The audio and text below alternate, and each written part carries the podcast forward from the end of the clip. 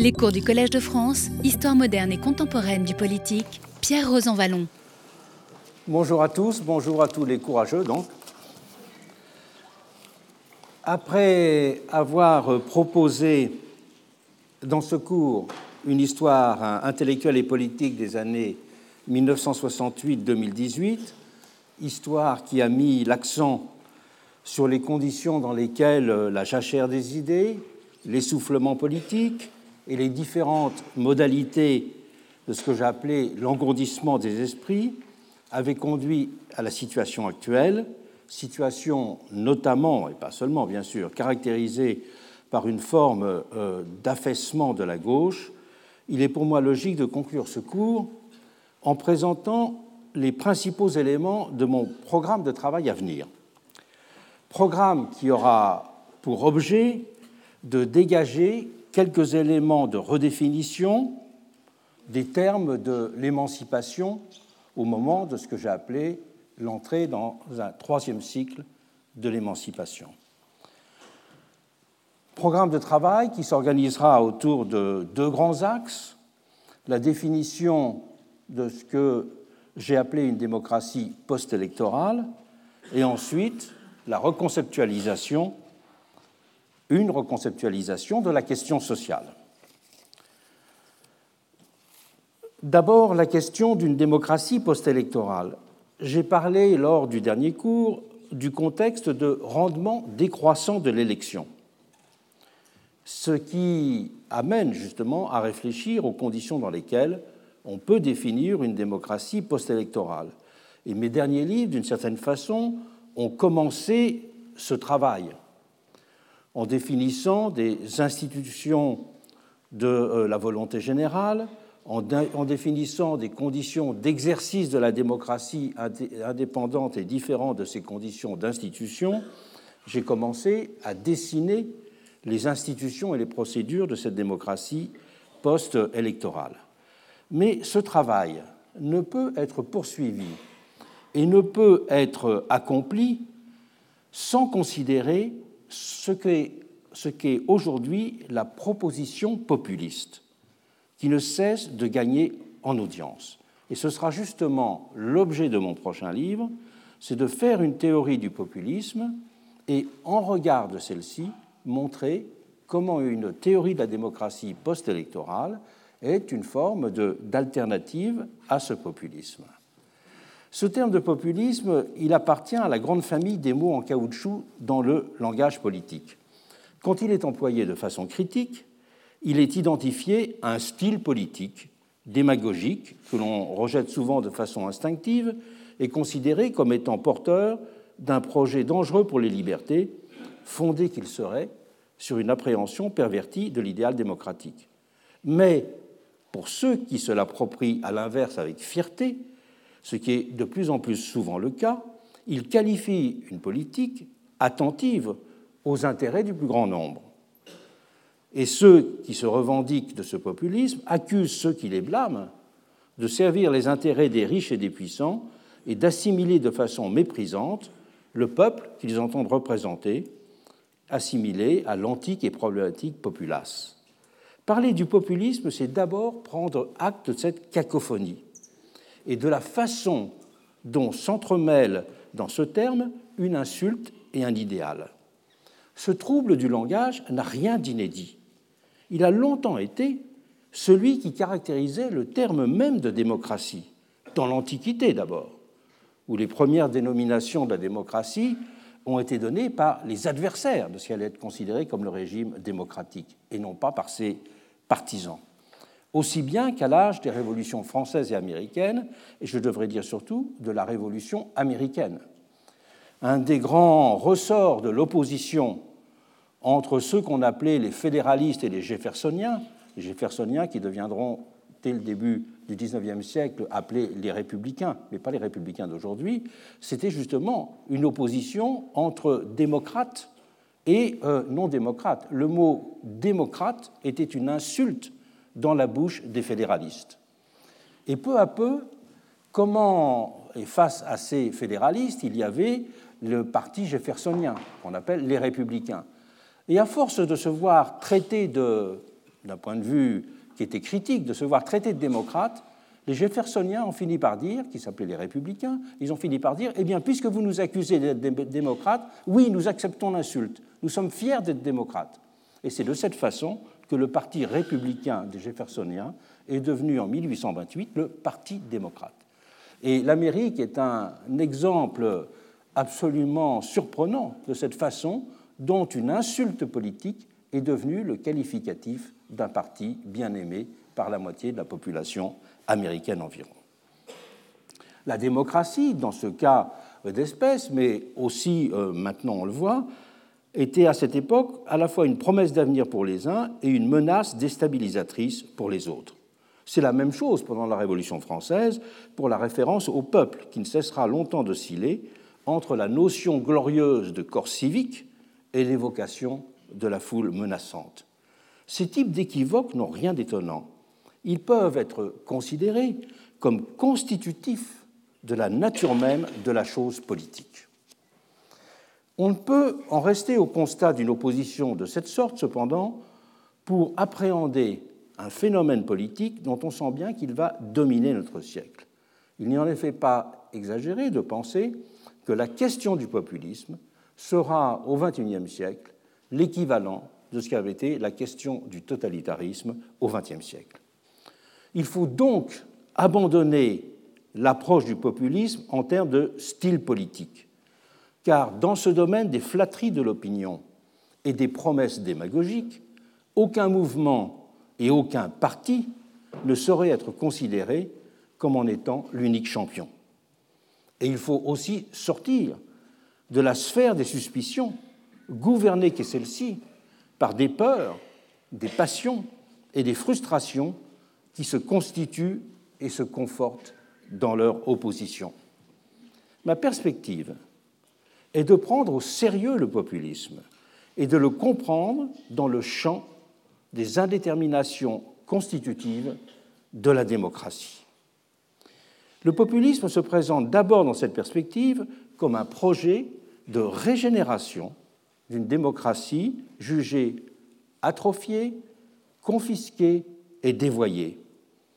À l'inverse, justement, des régimes totalitaires du XIXe siècle, qui entendait rompre sur un mode substantiel avec les formes démocratiques jugées bourgeoises, le parlementarisme, l'expression du pluralisme, etc., le populisme se présente, lui, comme un projet de restauration et d'approfondissement procédural de la démocratie, d'une démocratie des origines.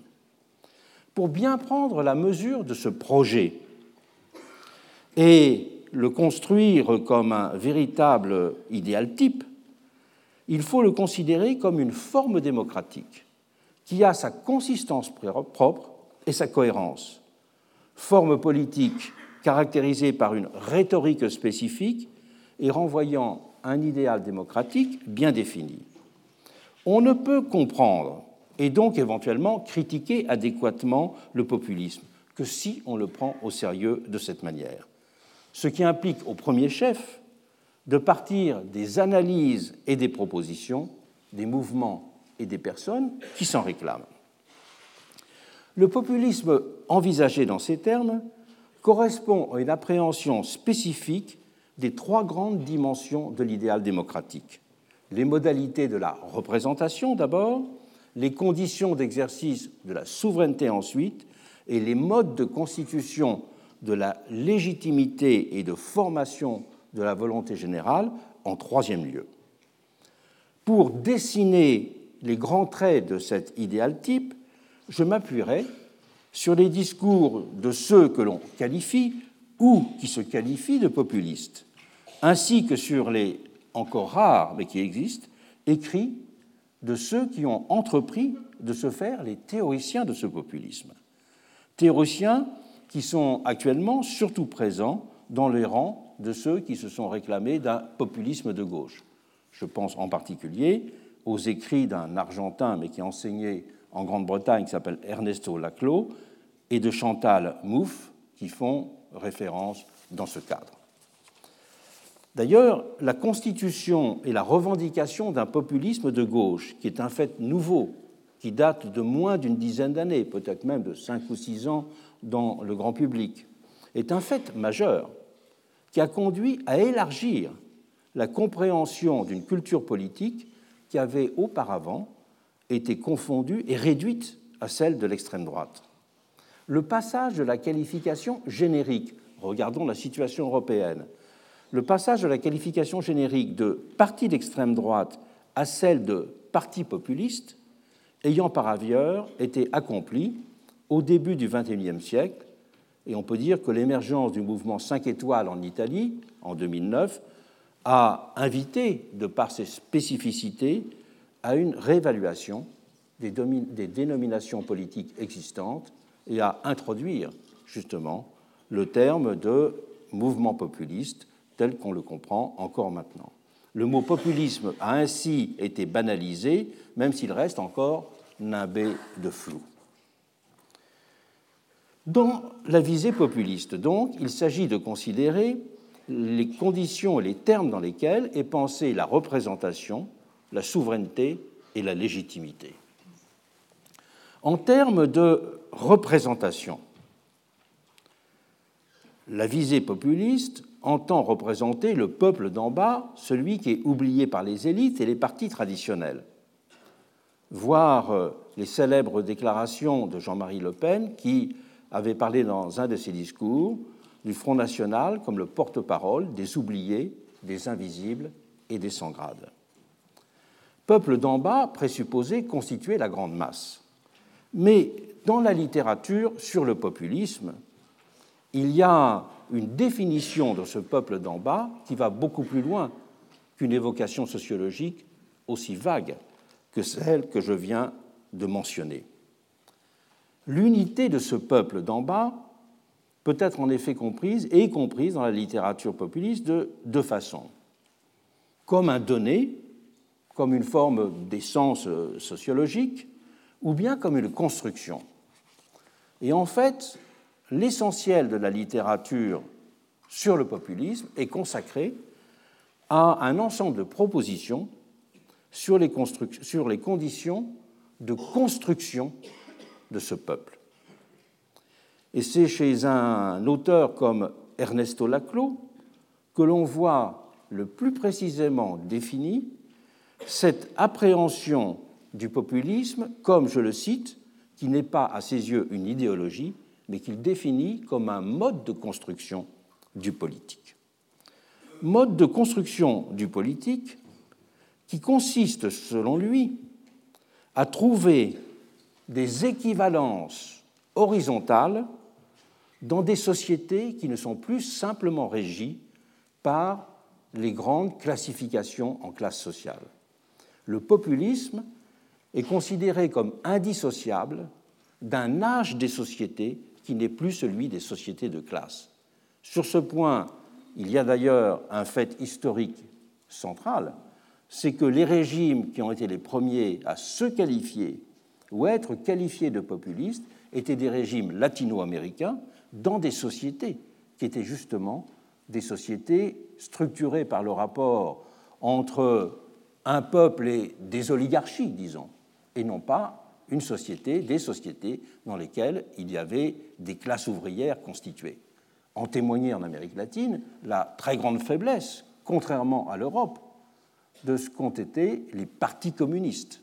Ce ne sont pas des partis communistes, mais des partis populistes qui, dans l'histoire latino-américaine, ont été marquants.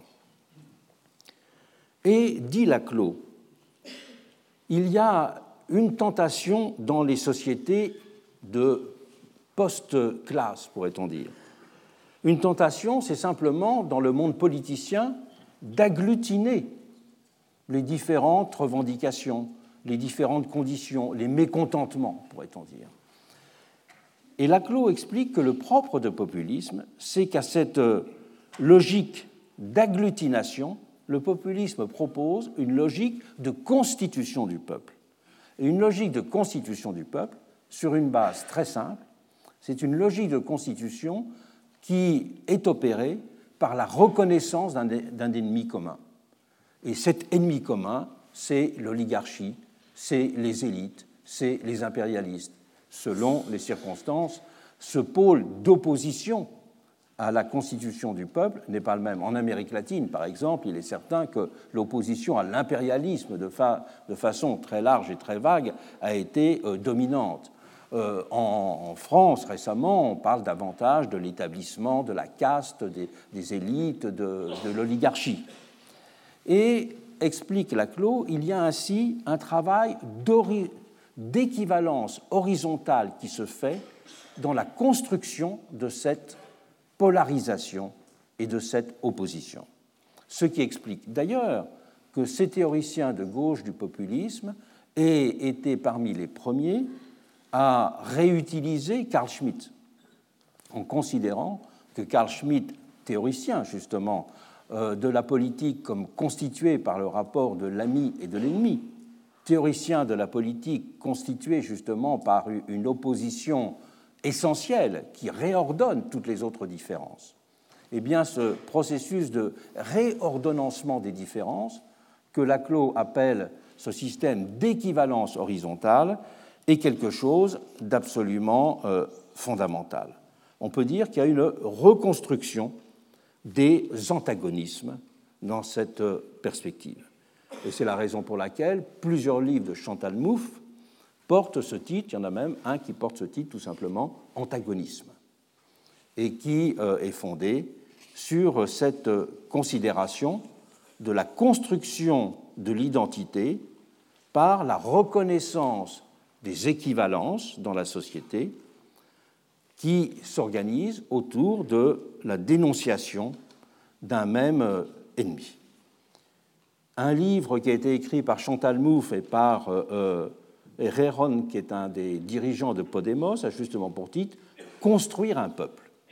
Et dans ce livre, Construire un peuple, elle développe une théorie qui est très proche de celle d'Ernesto Laclau dans La raison populiste, qui est justement fondée sur euh, les conditions dans lesquelles peut se mettre en œuvre ce déploiement des antagonismes et cette mise en forme et mise en scène des euh, équivalences euh, négatives.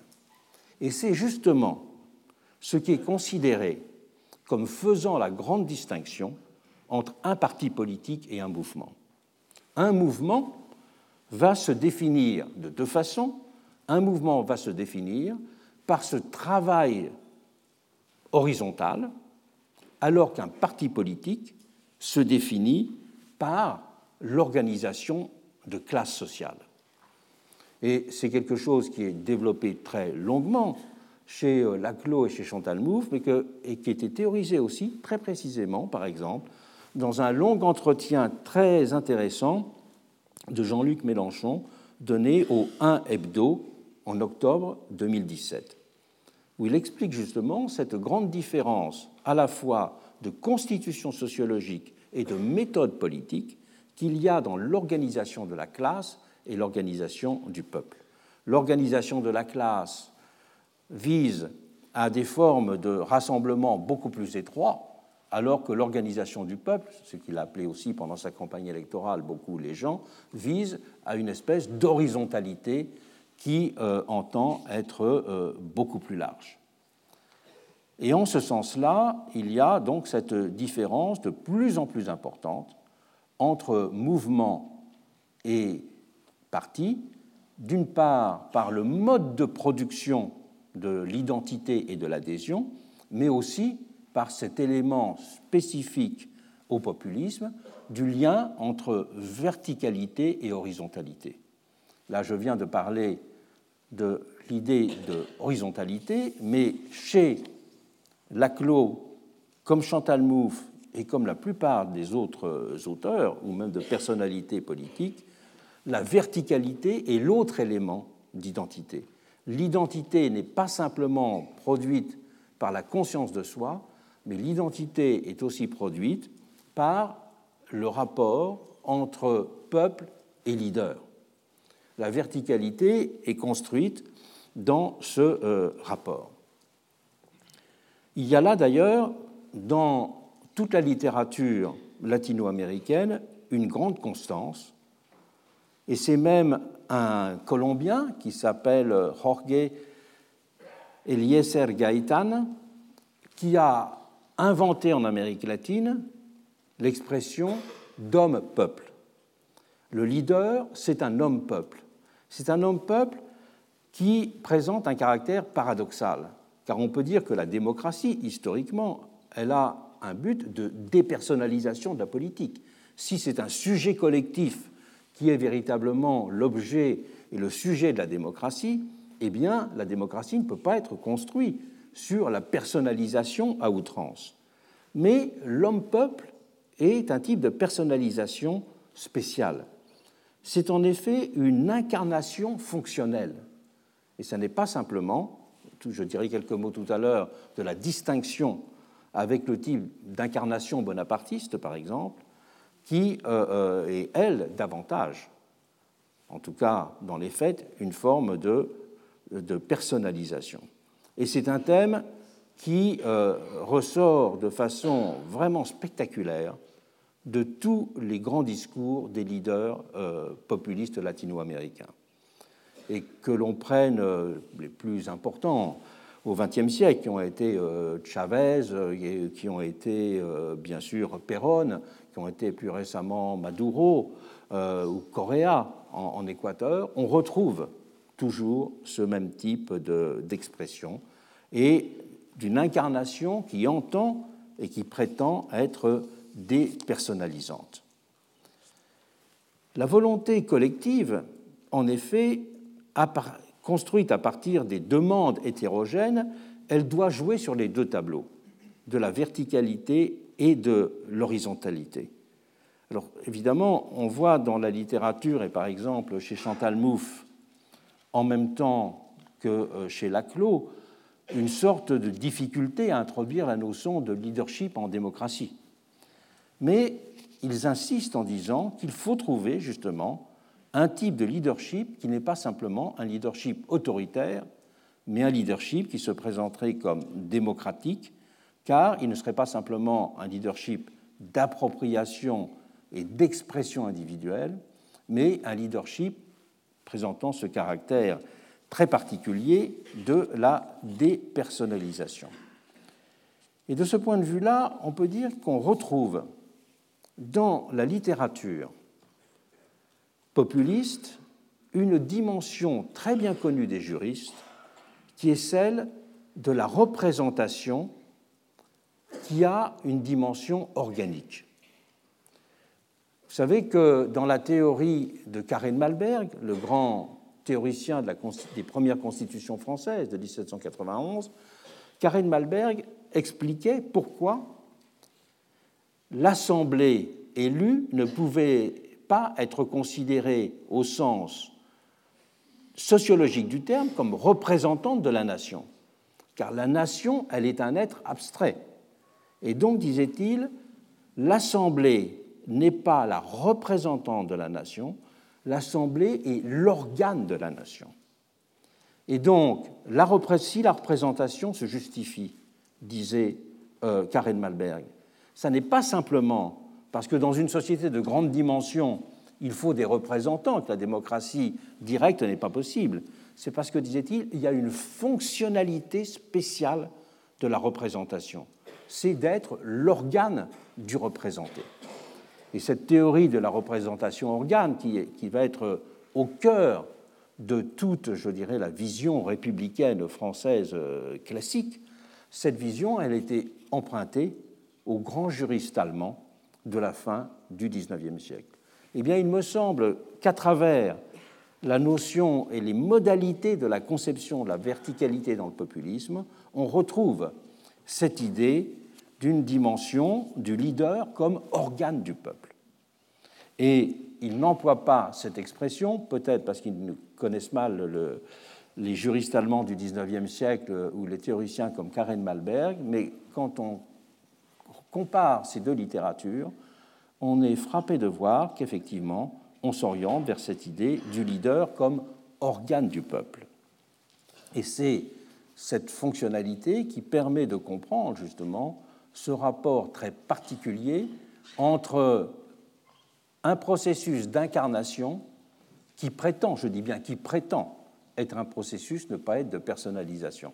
Savoir si c'est conforme à la réalité, c'est évidemment euh, autre chose. Et c'est quelque chose qui apparaît dans, des discours contemporains, euh, interviewés dans ce entretien vraiment très intéressant et qui fait une quinzaine de pages. Jean-Luc Mélenchon disait Comment parler au peuple? Il dit Il peut s'identifier à moi. C'est-à-dire que l'identification est un mode de construction des représentés euh, eux-mêmes. Et lui-même euh, acceptait et reconnaissait cette dimension de verticalité. Cette dimension du leader organe du peuple, elle va avoir une conséquence très importante dans la vision constitutionnelle des populismes en Amérique latine cette vision constitutionnelle des populismes, elle va s'appuyer sur l'idée que la démocratie s'approfondit dans la réélection indéfinie. Vous avez peut-être vu ce dimanche qu'il y a eu un référendum en Équateur. Ce référendum en Équateur avait été un référendum provoqué par le successeur de Correa, et Correa qui, juste avant de partir, avait voté justement une réforme constitutionnelle prévoyant qu'il n'y avait pas de limite à la reconduction des mandats. Alors, dans la plupart des constitutions dans le monde, c'est deux fois, voire trois fois. Et presque partout, que ce soit Chavez, que ce soit Maduro, que ce soit Correa, que ce soit Kirchner, la grande idée, c'était de dire la vraie démocratie, c'est le peuple qui parle, et donc il ne faut pas qu'il y ait d'autolimitation du nombre, de limitation du nombre de candidatures successives. Et Ernesto Laclos a théorisé cette question-là en disant que la démocratie réelle doit se fonder sur l'idée d'une réélection indéfinie. Donc il y a là, je dirais, un trait de constitution de la représentation qui présente tout un ensemble de particularités très identifiable en matière de conception de l'organe, en matière de conception de la verticalité, en matière de conception de la construction du peuple et en matière de conception du rapport entre construction du peuple et action du mouvement. Deuxième grande caractéristique des mouvements populistes, c'est une vision de la souveraineté une vision de la souveraineté qui se fonde sur une critique, en disant la souveraineté populaire, elle est aujourd'hui confisquée par les partis et par les appareils. Elle est confisquée aussi souvent par le système institutionnel. On peut remédier à cette confiscation institutionnelle, c'est ce que disent tous les minoritaires et là les partis populistes ne sont pas différents, des autres. On peut remédier à ce biais institutionnel par l'instauration de mécanismes de représentation proportionnelle. Donc, c'est une revendication de tous les minoritaires, et là où les partis populistes sont minoritaires, bien sûr, euh, ils le demandent. Mais le terme clé est celui du référendum, c'est de dire que le propre de la démocratie doit être d'être fondée sur l'appel le plus fréquent possible au peuple lui-même. La souveraineté veut dire l'appel régulier et récurrent au peuple. Et il y a même un ouvrage qui a été publié par euh, un des intellectuels euh, du Front National dans les années 1980, Yvan Blot, qui s'appelle Les racines de la liberté, et qui a un très long chapitre consacré au modèle suisse, en disant l'idéal démocratique et la Suisse dans laquelle le enfin ça dépend des cantons beaucoup, mais disons que grosso modo le référendum et l'initiative populaire sont partout, euh, sont partout permis. Et que s'il y avait la démocratie directe, eh bien, il n'y aurait pas eu la suppression de, euh, de la peine de mort. S'il y avait la démocratie directe, il n'y aurait pas d'abus fiscaux. S'il y avait la démocratie directe, il n'y aurait pas d'immigration massive. Et de fait, en partie, on peut dire en partie, même si c'est limité euh, il y a euh, en Suisse, il y a eu, par le biais des référendums, un certain nombre de décisions de cette nature qui ont été prises. Et que le problème du, du référendum, dans ce cas-là d'ailleurs, il est celui, je crois l'avoir mentionné dans un de mes cours, il est celui du contenu normatif du référendum. C'est-à-dire si le référendum est uniquement un référendum qui euh, provoque une décision sur une intention ou sur une vision, ce référendum, ce qui est très souvent le cas en Suisse, peut ne pas être suivi des faits parce qu'il n'inclut pas les conditions normatives de mise en œuvre, où il peut euh, donner une orientation qui ne peut pas être traduite normativement, parce qu'elle est contraire, par exemple, à des traités, ou parce qu'elle euh, a des, impossibilités euh, techniques dans le système constitutionnel.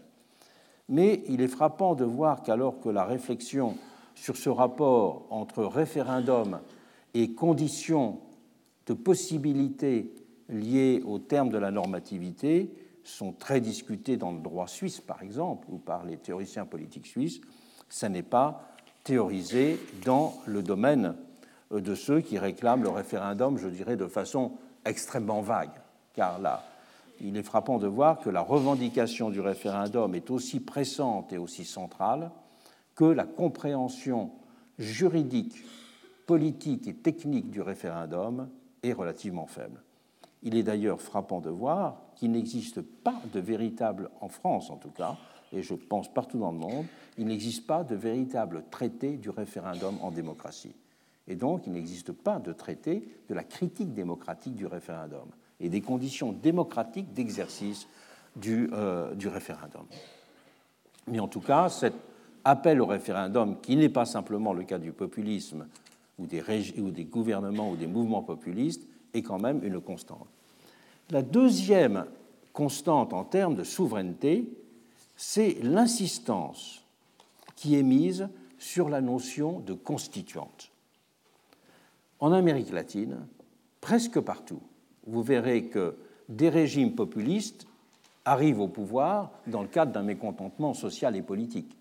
Dans un monde qui a été corrompu, dans un monde qui a beaucoup d'inégalités, disons, une élection fait arriver au pouvoir des populistes. Et une des premières choses, c'est la désignation, ou très souvent une des premières choses, c'est le projet ou la désignation directe d'une constituante pour redéfinir la démocratie. Il y a une sorte de, de culte de euh, la constituante dans le populisme.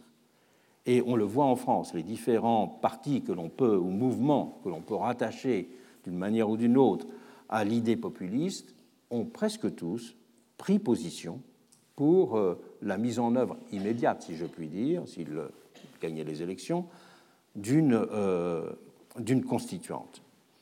Car le pouvoir constituant, il a toujours exercé en général une fascination. Parce que le pouvoir constituant, on peut dire que c'est la démocratie vitale et créatrice. Sieyès en parlait comme du pouvoir sans forme. Donc c'est la véritable démocratie, car c'est la démocratie naissante. C'est la démocratie qui se réinvente. Et donc cette culture de la constituante, elle est absolument centrale et on ne la retrouve pas dans d'autres partis et dans d'autres mouvements. D'une façon générale, la vision de la souveraineté dans le populisme est une vision de la souveraineté qui exacerbe le rôle de l'élection. J'ai parlé, moi, dans mon cours, à plusieurs reprises, justement, des, des limites de l'élection ou des rendements démocratiques de l'élection. Au contraire, il y a dans le populisme la certitude que c'est au contraire la radicalisation de l'élection qui est la condition de la démocratie. Et comment radicaliser l'élection? Eh bien, on peut radicaliser l'élection de deux façons. En faisant de l'élection une procédure qui peut toujours revenir sur elle-même. Donc, c'est la théorie de ce qu'on a appelé aux États-Unis le recall, ou c'est la théorie de ce qu'on appelle la révocation. Si l'idée de révocation est centrale, c'est que l'idée de révocation, elle réinclut dans l'élection la correction des défauts de l'élection. Si vous pouvez penser qu'il y a des défauts dans le système électoral, euh, euh, vous pouvez imaginer deux sortes de choses. Vous pouvez imaginer une amélioration des procédures électorales, ou vous pouvez imaginer, c'est dans ce sens-là que moi j'ai réfléchi dans plusieurs de mes livres, aller dans le sens justement d'une démocratie qui n'est pas simplement la démocratie d'élection, mais qui dépasse la démocratie d'élection. Dans le populisme, il y a cette idée que ce n'est pas simplement l'amélioration des procédures, mais la radicalisation de l'élection par le fait qu'elle peut être recommencée avec un rythme relativement important. Alors, il y a des discussions. Presque tous les régimes populistes latino-américains ont introduit des procédures de révocation. Et vous savez qu'au euh, Venezuela, il y a eu des élections de révocation qui ont eu lieu ou des procédures de révocation qui ont été lancées et qui n'ont pas euh, abouti. Donc la radicalisation de l'élection sous les espèces, pourrait-on dire, de l'idée de révocation, de l'idée de référendum et de la culture, du culte plutôt, de la constituante. Troisièmement, la redéfinition, la définition des pouvoirs légitimes. La définition des pouvoirs légitimes, elle est là, très clairement appréhendée comme une démocratie de ce que j'ai appelé une démocratie d'institution, une démocratie d'autorisation, avec une conséquence majeure, c'est de penser que tous les pouvoirs qui ne sont pas des pouvoirs élus sont des pouvoirs antidémocratiques.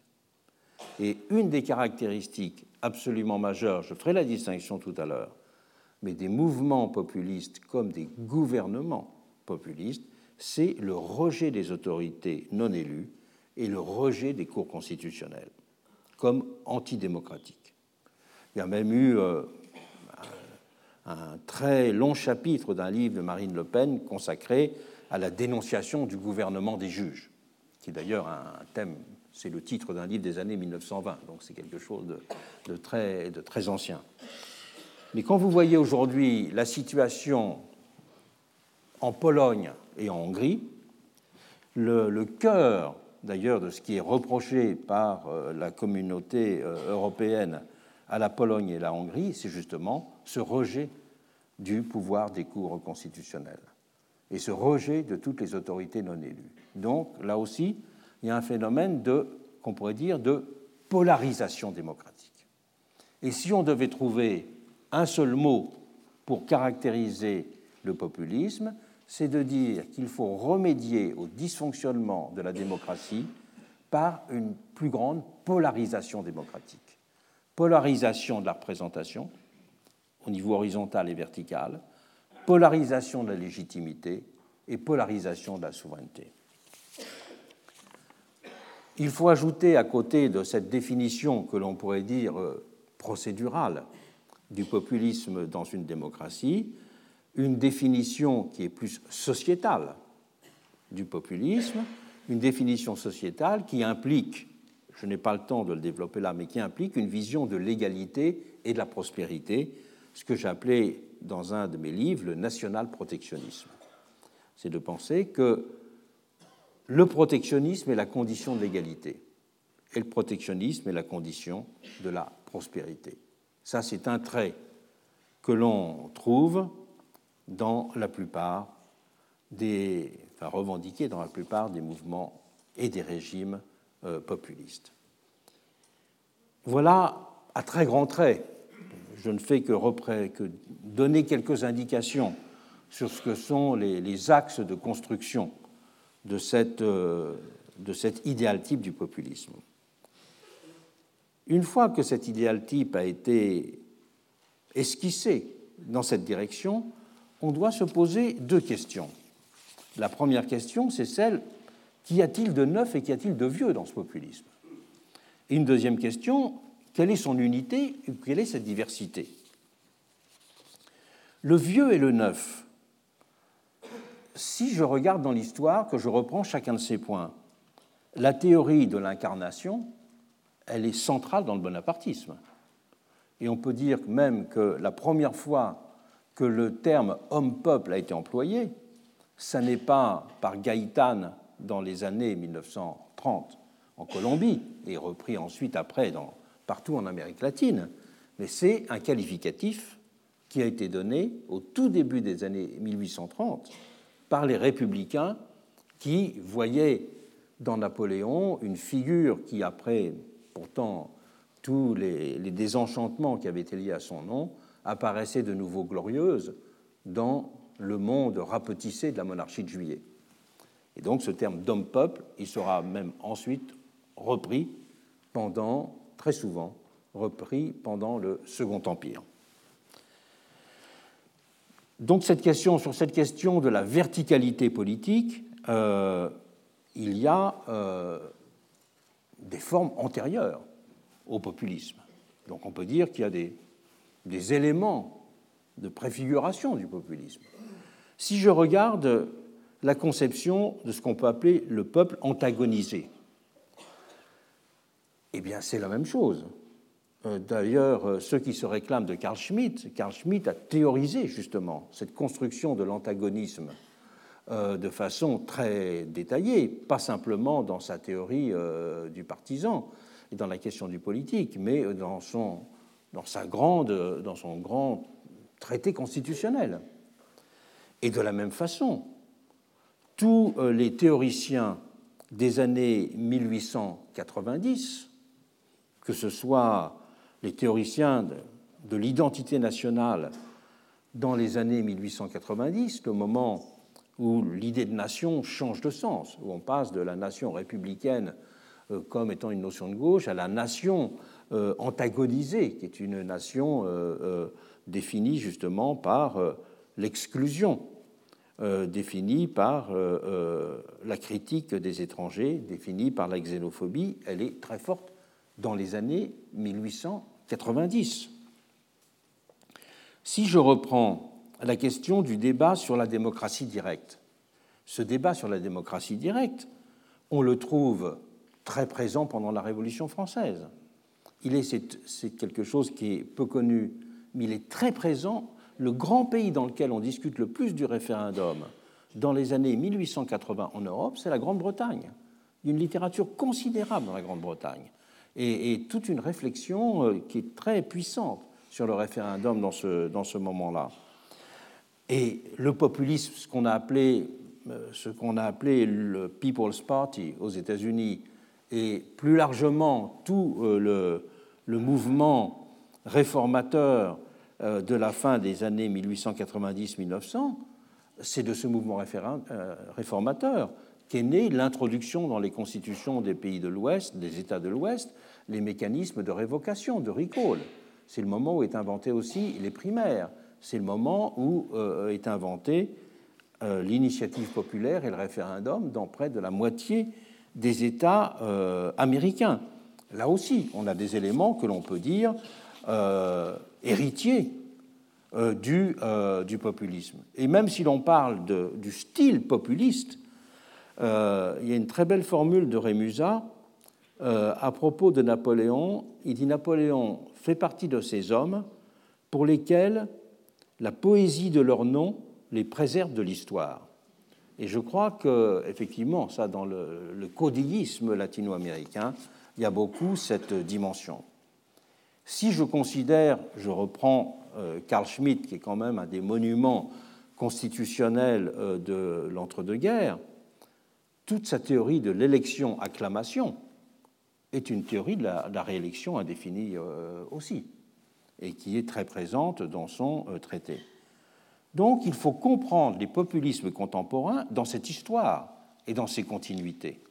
Ce n'est pas une nouveauté qui surgit euh, dans les démocraties contemporaines, ce sont des éléments aujourd'hui qui se trouvent convergés qui se trouvent constitués de façon plus visible et plus solide une culture politique, mais qui ont été présents avec leur spécificité tout au long de l'histoire de la démocratie, tout au long de l'histoire de la démocratie, comme des formes de réponse à ces critiques et comme une forme d'exploration d'alternatives au désenchantement qu'elle avait fait naître.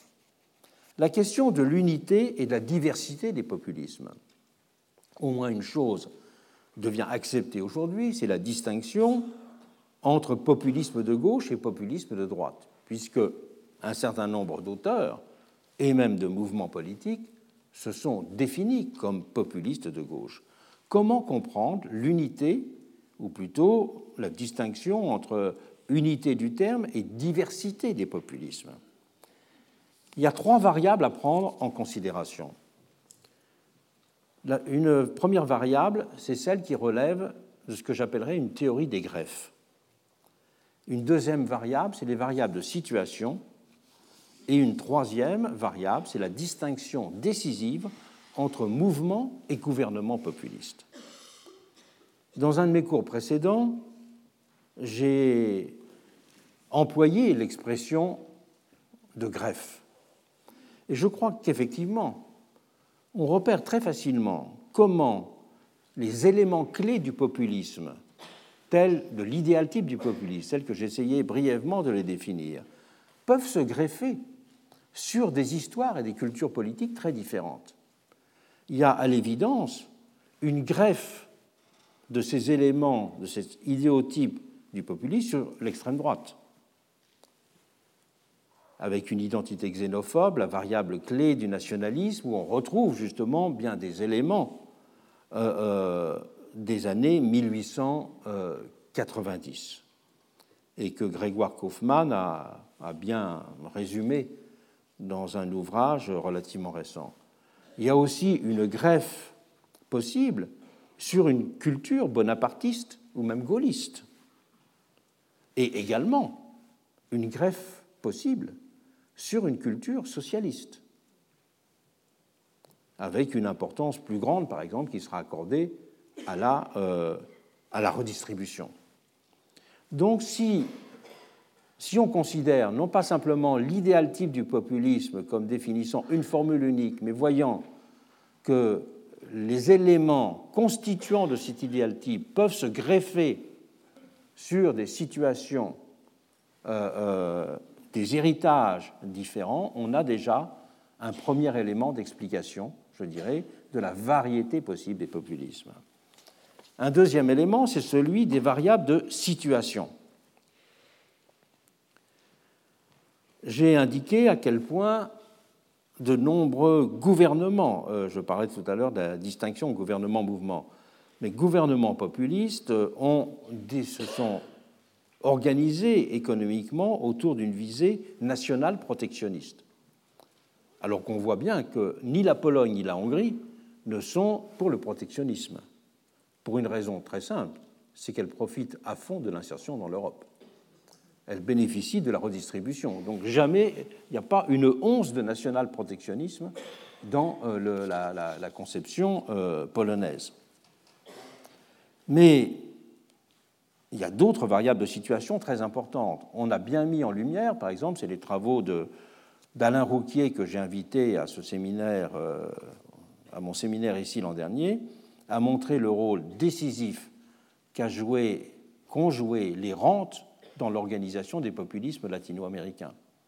Et il montre comment les populismes ont été nombreux à arriver au pouvoir, mais ne sont restés au pouvoir que les gouvernements populistes qui avaient une rente à redistribuer. Le pétrole au Venezuela, euh, la, révolte, la, révolte, la, rente agraire euh, en Argentine ou la rente minière en Bolivie. Il y a aussi euh, des variables de situation tenant à la structure des sociétés. En Amérique latine, il est très clair qu'il y a eu deux types de populisme. Il y a eu des populismes au sens de l'opposition générale entre société et oligarchie, mais il y a eu aussi un autre type de populisme plus essentialiste, qui était le populisme fondé sur l'indigénisme. Si vous prenez par exemple le cas de la Bolivie, euh, le cas de la Bolivie est archétypique d'un populisme qui était lié à l'indigénisme. Le, mouvement qui a porté Maduro, euh, pas Maduro, c'est tout d'un coup son nom m'échappe, et euh, en Bolivie est un mouvement indigéniste. Troisième variable à prendre en compte pour distinguer et construire en quelque sorte une typologie des populismes, c'est la distinction clé à faire entre mouvement et gouvernement populiste, entre rhétorique populiste et ce qu'on pourrait appeler les populismes réels. Il y a en effet, quand on passe de la rhétorique populiste au populisme réel, très souvent, le problème du passage à l'autoritarisme et à l'illibéralisme. Si vous regardez la, rhétorique dans les campagnes électorales d'Erdogan ou de Poutine, euh, c'est de la rhétorique populiste extrêmement classique. Mais ensuite, le gouvernement est un gouvernement clairement autoritaire, un gouvernement clairement illibéral. Donc, il y a un moment de passage entre le mouvement et le gouvernement qui peut montrer des écarts considérables. On peut même dire, par exemple, qu'aux États-Unis, euh, Trump a fait une campagne populiste, mais personne ne pourrait penser que sa politique est populiste euh, aujourd'hui. Hein. On avait même dit que c'est une campagne populiste qui avait débouché sur un gouvernement euh, oligarchique. Une deuxième caractéristique de cette distinction entre mouvement et gouvernement populiste, c'est qu'une tendance permanente des gouvernements populistes, c'est d'avoir essentialisé l'opposition. C'est que même lorsque l'opposition représente, c'est le cas euh, au Venezuela, en tout cas actuellement, représente à peu près la moitié de la société, les opposants sont toujours considérés comme des ennemis. Donc là, il y a une transformation. On n'est pas simplement dans une logique de définition et de défense du peuple, mais on est dans une logique de stigmatisation de l'opposition, l'opposition étant considérée comme ennemi du régime. Et il y a même dans les législations de gouvernements populistes tout un ensemble de lois spécifiques pour réprimer les atteintes au régime. La Russie ayant été la championne dans ce domaine, mais également la, euh, euh, Turquie, en reprenant d'ailleurs textuellement presque les, arguments de Napoléon III, consistant à dire qu'il euh, est légitime de brimer la liberté de la presse quand la liberté de la presse vise à renverser le régime. Car dans ce cas-là, le journal n'est pas simplement l'expression d'une opinion, mais il est l'expression d'une inversion de la volonté populaire. Si le gouvernement a été élu par la majorité, s'opposer au gouvernement, c'est une atteinte à la démocratie.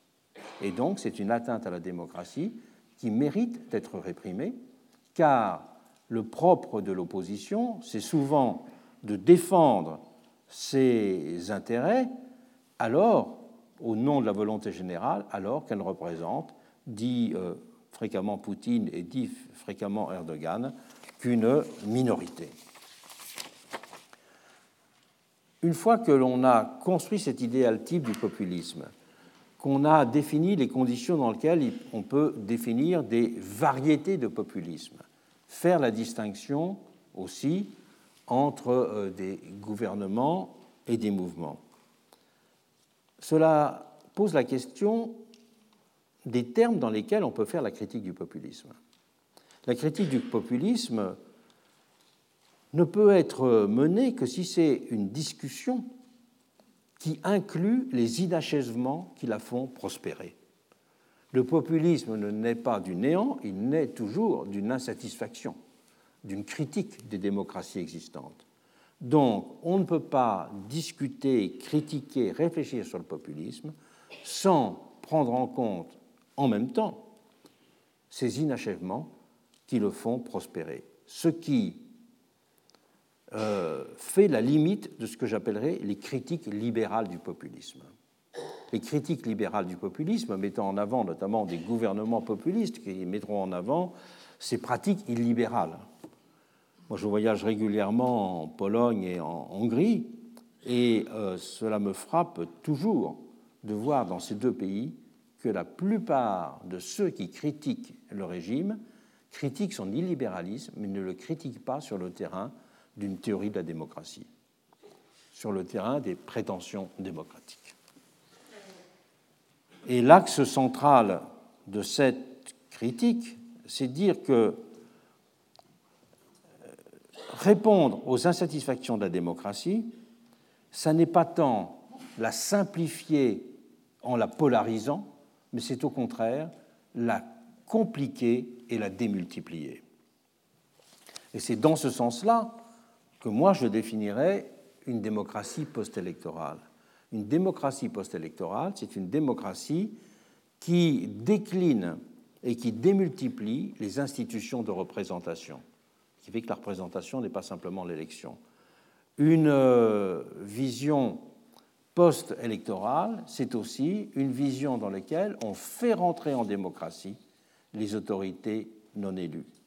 on fait rentrer en démocratie ces autorités non élues en définissant des conditions démocratiques de constitution et qu'il n'y a pas que l'élection comme mode de constitution euh, démocratique, par exemple. Donc c'est tout ce travail d'une étude des formes de démultiplication de la démocratie qui est le, pas simplement la réponse, mais je dirais l'autre voie de la démocratie. Et je pense que la grande discussion sur la démocratie qui doit avoir lieu, c'est une euh, discussion entre justement cette figure ou ces formes d'une démocratie polarisée par rapport à ces formes et ces figures d'une démocratie démultipliée et. C'est d'ailleurs un débat qui a eu un grand précédent historique pendant la Révolution française. C'est une des périodes qui est les moins connues, mais qui est les plus riches en termes de discussion constitutionnelle. C'est la période de la fin de l'hiver et du début du printemps 1793. C'est le moment qui précède et qui suit juste la publication du projet de constitution de Condorcet. Et à ce moment-là, il y a eu, euh, c'est peut-être le moment de la Révolution française dans lequel il y a la discussion la plus approfondie sur l'idée que la démocratie n'est pas simplement réalisée par la perfection d'un seul mécanisme, mais par la démultiplication de ces mécanismes. Et notamment, par exemple, c'est là que l'on euh, théorise la distinction entre démocratie positive et démocratie négative.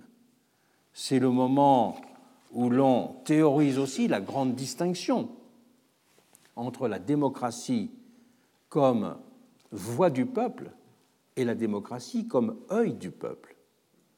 La démocratie comme voix du peuple, c'est justement euh, l'élection, les pétitions, tout un ensemble de procédures par lesquelles il y a prise de parole, décision, nomination de représentants. Et la voix du peuple, c'est évidemment une des définitions, la définition première et la plus classique de la démocratie. Mais c'est à ce moment-là aussi que euh, se développe l'idée que ce n'est pas simplement la voix, mais l'œil du peuple qui définit la démocratie. Et d'ailleurs, dans l'iconographie révolutionnaire, à partir de cette période, on voit très souvent apparaître l'œil du peuple dans, euh, même dans des tampons officiels, euh, qui sera d'ailleurs quelque chose de repris dans le drapeau argentin. Le drapeau argentin euh, comporte un œil du peuple révolutionnaire.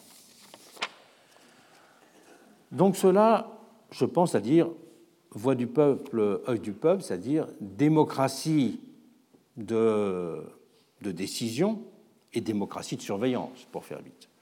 Et c'est à ce moment-là que tous ces éléments sont théorisés, avec même l'apparition d'une euh, formule très neuve, c'est l'idée qu'il faut définir constitutionnellement un quatrième pouvoir. En disant les trois pouvoirs, c'est législatif, exécutif euh, et puis judiciaire, mais non, il y a un quatrième pouvoir, c'est justement le pouvoir ou les pouvoirs qui sont liés à ces formes de démultiplication et notamment à ces modalités de la surveillance que l'on peut ensuite décliner de bien euh, des, façons. Voilà donc, j'ai été plus long sur ce premier point parce que c'est sur ce point que ma, ma réflexion et mon travail est le plus avancé, mais donc je viens de vous présenter ce qui serait un certain nombre d'éléments constitutifs d'un livre à écrire sur populisme et démocratie au XXIe siècle. Donc ça, c'est un premier, un premier travail qui pourra être lu, je pense, avant deux ans. Un deuxième travail. Un deuxième travail, toujours sur la démocratie comme forme politique. Je serai plus succinct maintenant dans la mesure où c'est des travaux qui sont plus en avant. C'est une réflexion sur les temporalités de la démocratie et les conditions dans lesquelles la démocratie peut remédier à ce qui a été sa tentation permanente, la préférence pour le présent. Et que cette euh, réflexion sur le temps de la démocratie, évidemment, requiert une importance particulière à un moment où les questions écologiques invitent justement à penser euh, l'introduction du long terme dans nos façons de raisonner et dans nos modalités de prise de décision.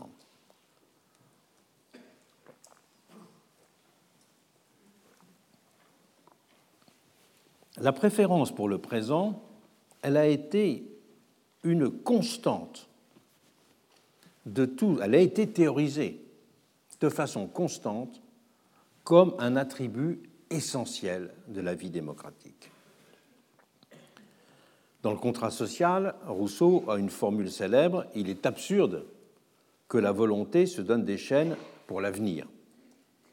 Et on peut dire que ce jugement était constitutif de l'esprit des révolutions des deux côtés de la démocratique, des deux côtés pardon, de l'Atlantique.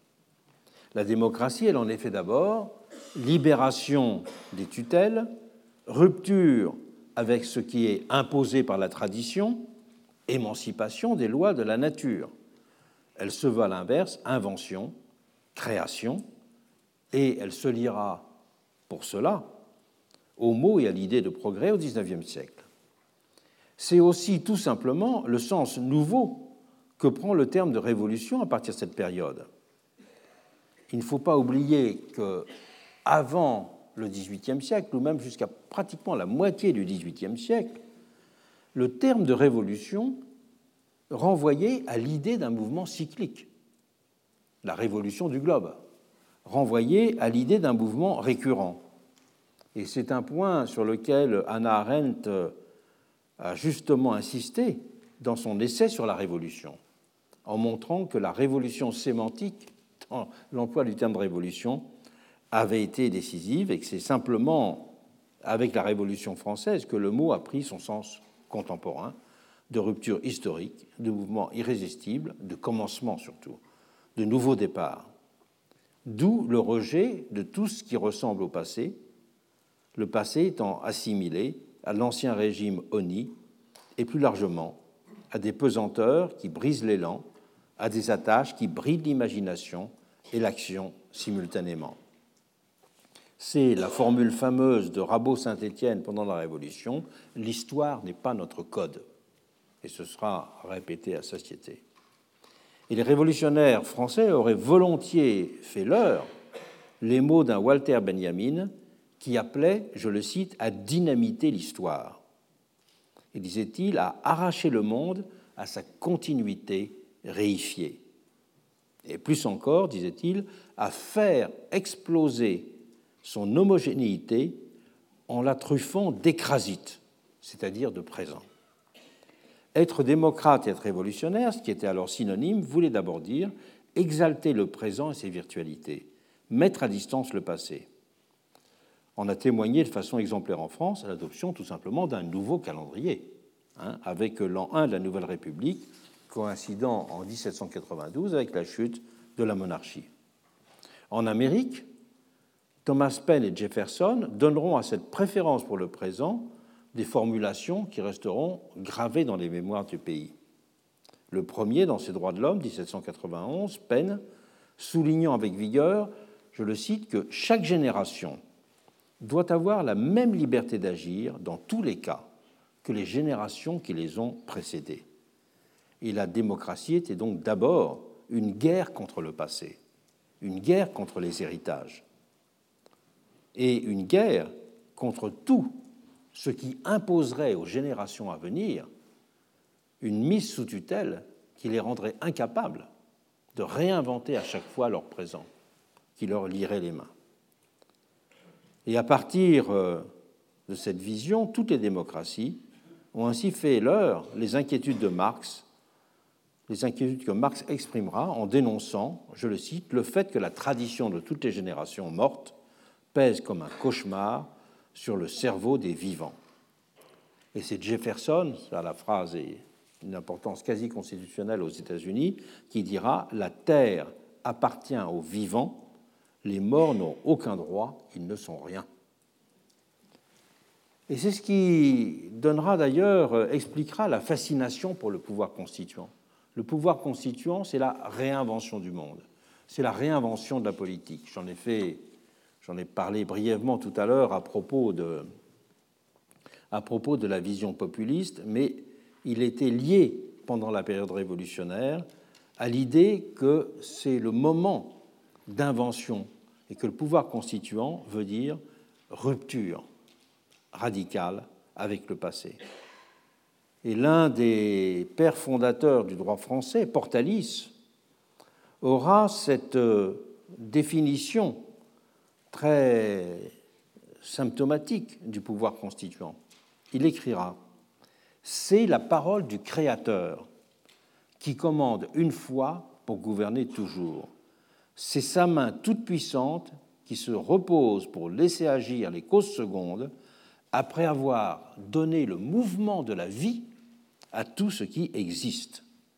Et un autre grand juriste de la période parlera dans le même sens de, du pouvoir constituant, je le cite, comme version sécularisée du pouvoir divin, de créer un ordre sans y être soumis.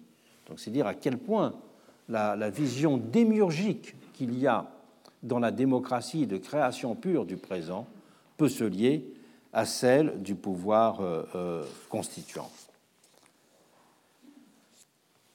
Et toute la critique du présentisme démocratique, dans un premier temps, a uniquement été une critique conservatrice. Seuls les conservateurs critiquaient ce présentisme démocratique.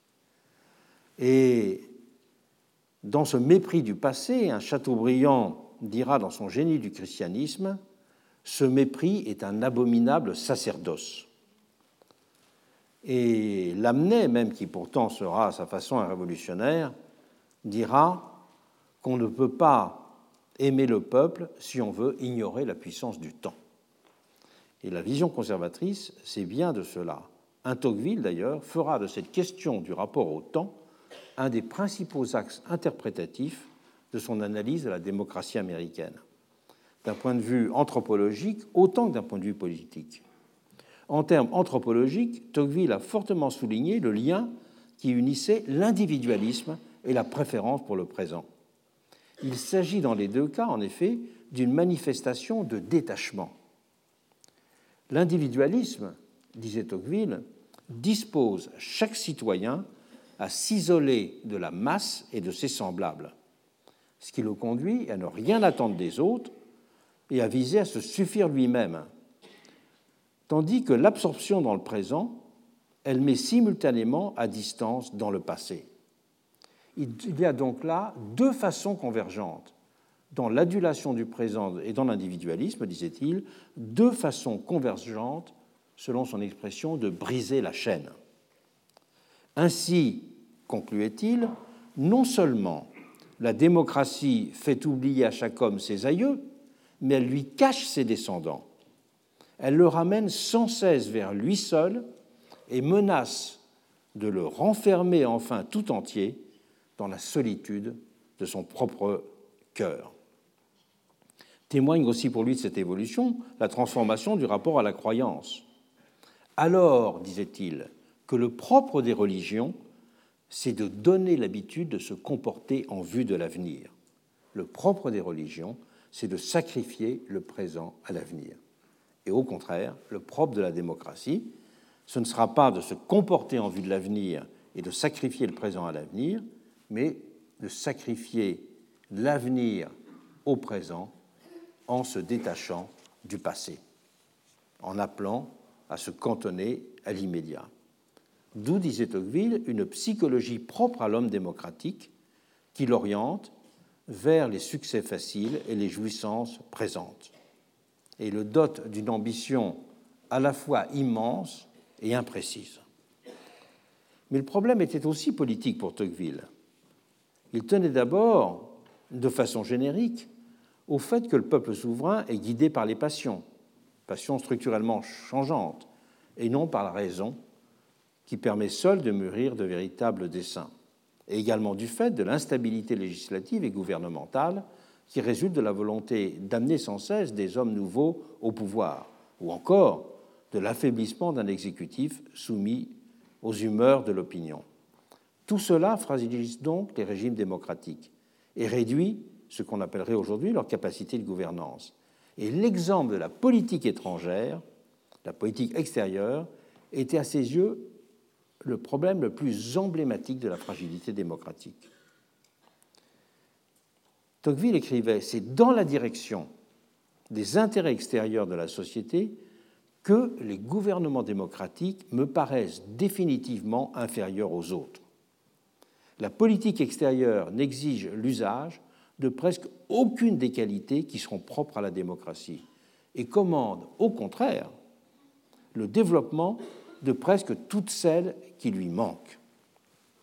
Et de citer dans, dans ce cas, dans ce domaine, la nécessité de combiner des mesures en secret et d'attendre patiemment le résultat. La préférence pour le présent ne permet pas d'attendre patiemment le résultat. Et ce sera un des grands thèmes de la littérature libérale au XIXe siècle, comment mener une politique étrangère à l'âge de la démocratie? Et il y aura une forme de réponse qui sera donnée en Grande-Bretagne en même temps qu'en France, les diplomates, la diplomatie sera peuplée d'aristocrates. C'est-à-dire qu'on choisira comme diplomates des gens justement qui représentent en quelque sorte le temps long. Et ce sera, en France, ce sera un biais sociologique, en Grande-Bretagne, ce sera théorisé. Il y a un livre très célèbre sur le déclin de l'aristocratie britannique et qui euh, refait cette longue, euh, longue histoire. Et à l'inverse, aux États-Unis, il y a eu toute une tradition de ce qu'on appelait l'open diplomacy, dont Wilson s'est fait le euh, champion.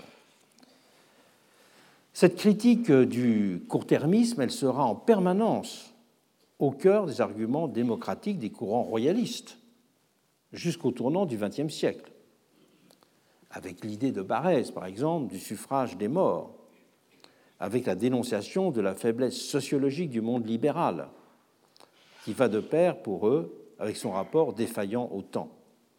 Et ce sera le retour dans l'action française, ce sera un des grands, l'action française antidémocratique fondamentalement, ce sera un des grands thèmes de l'action française, l'hérédité rétablit un juste rapport au temps. Et donc l'hérédité est nécessaire pour penser et préparer l'avenir.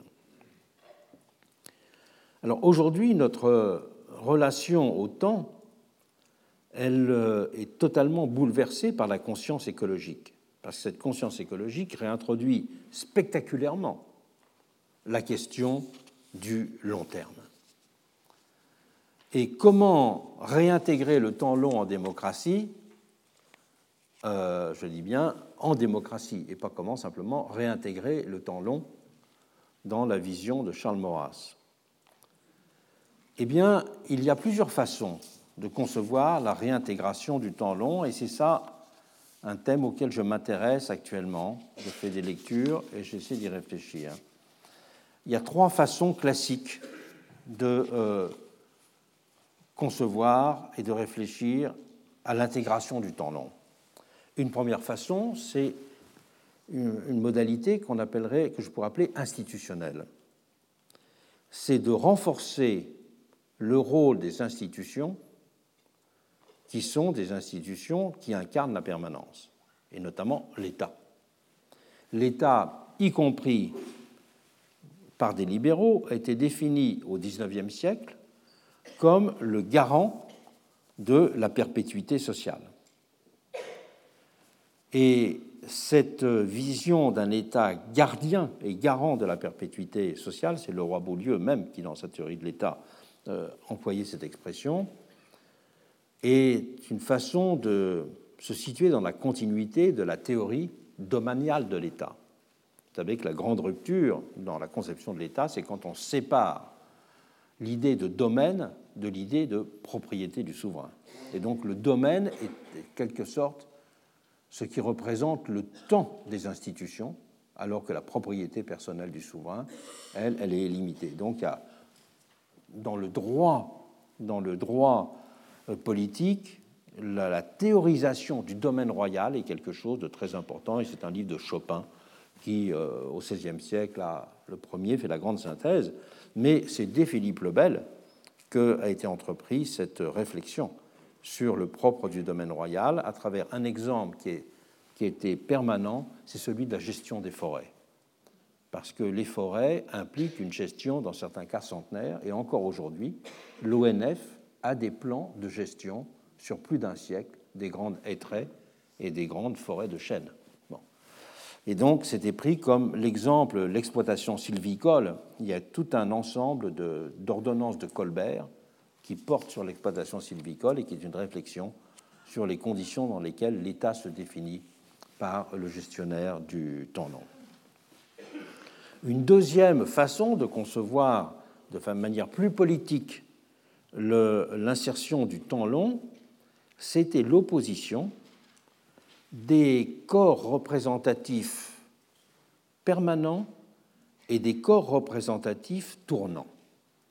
J'appelle corps représentatif, euh, euh, c'est moi qui formule cette, euh, cette distinction qui n'est pas reconnue encore, j'appelle corps tournant une assemblée qui se renouvelle régulièrement.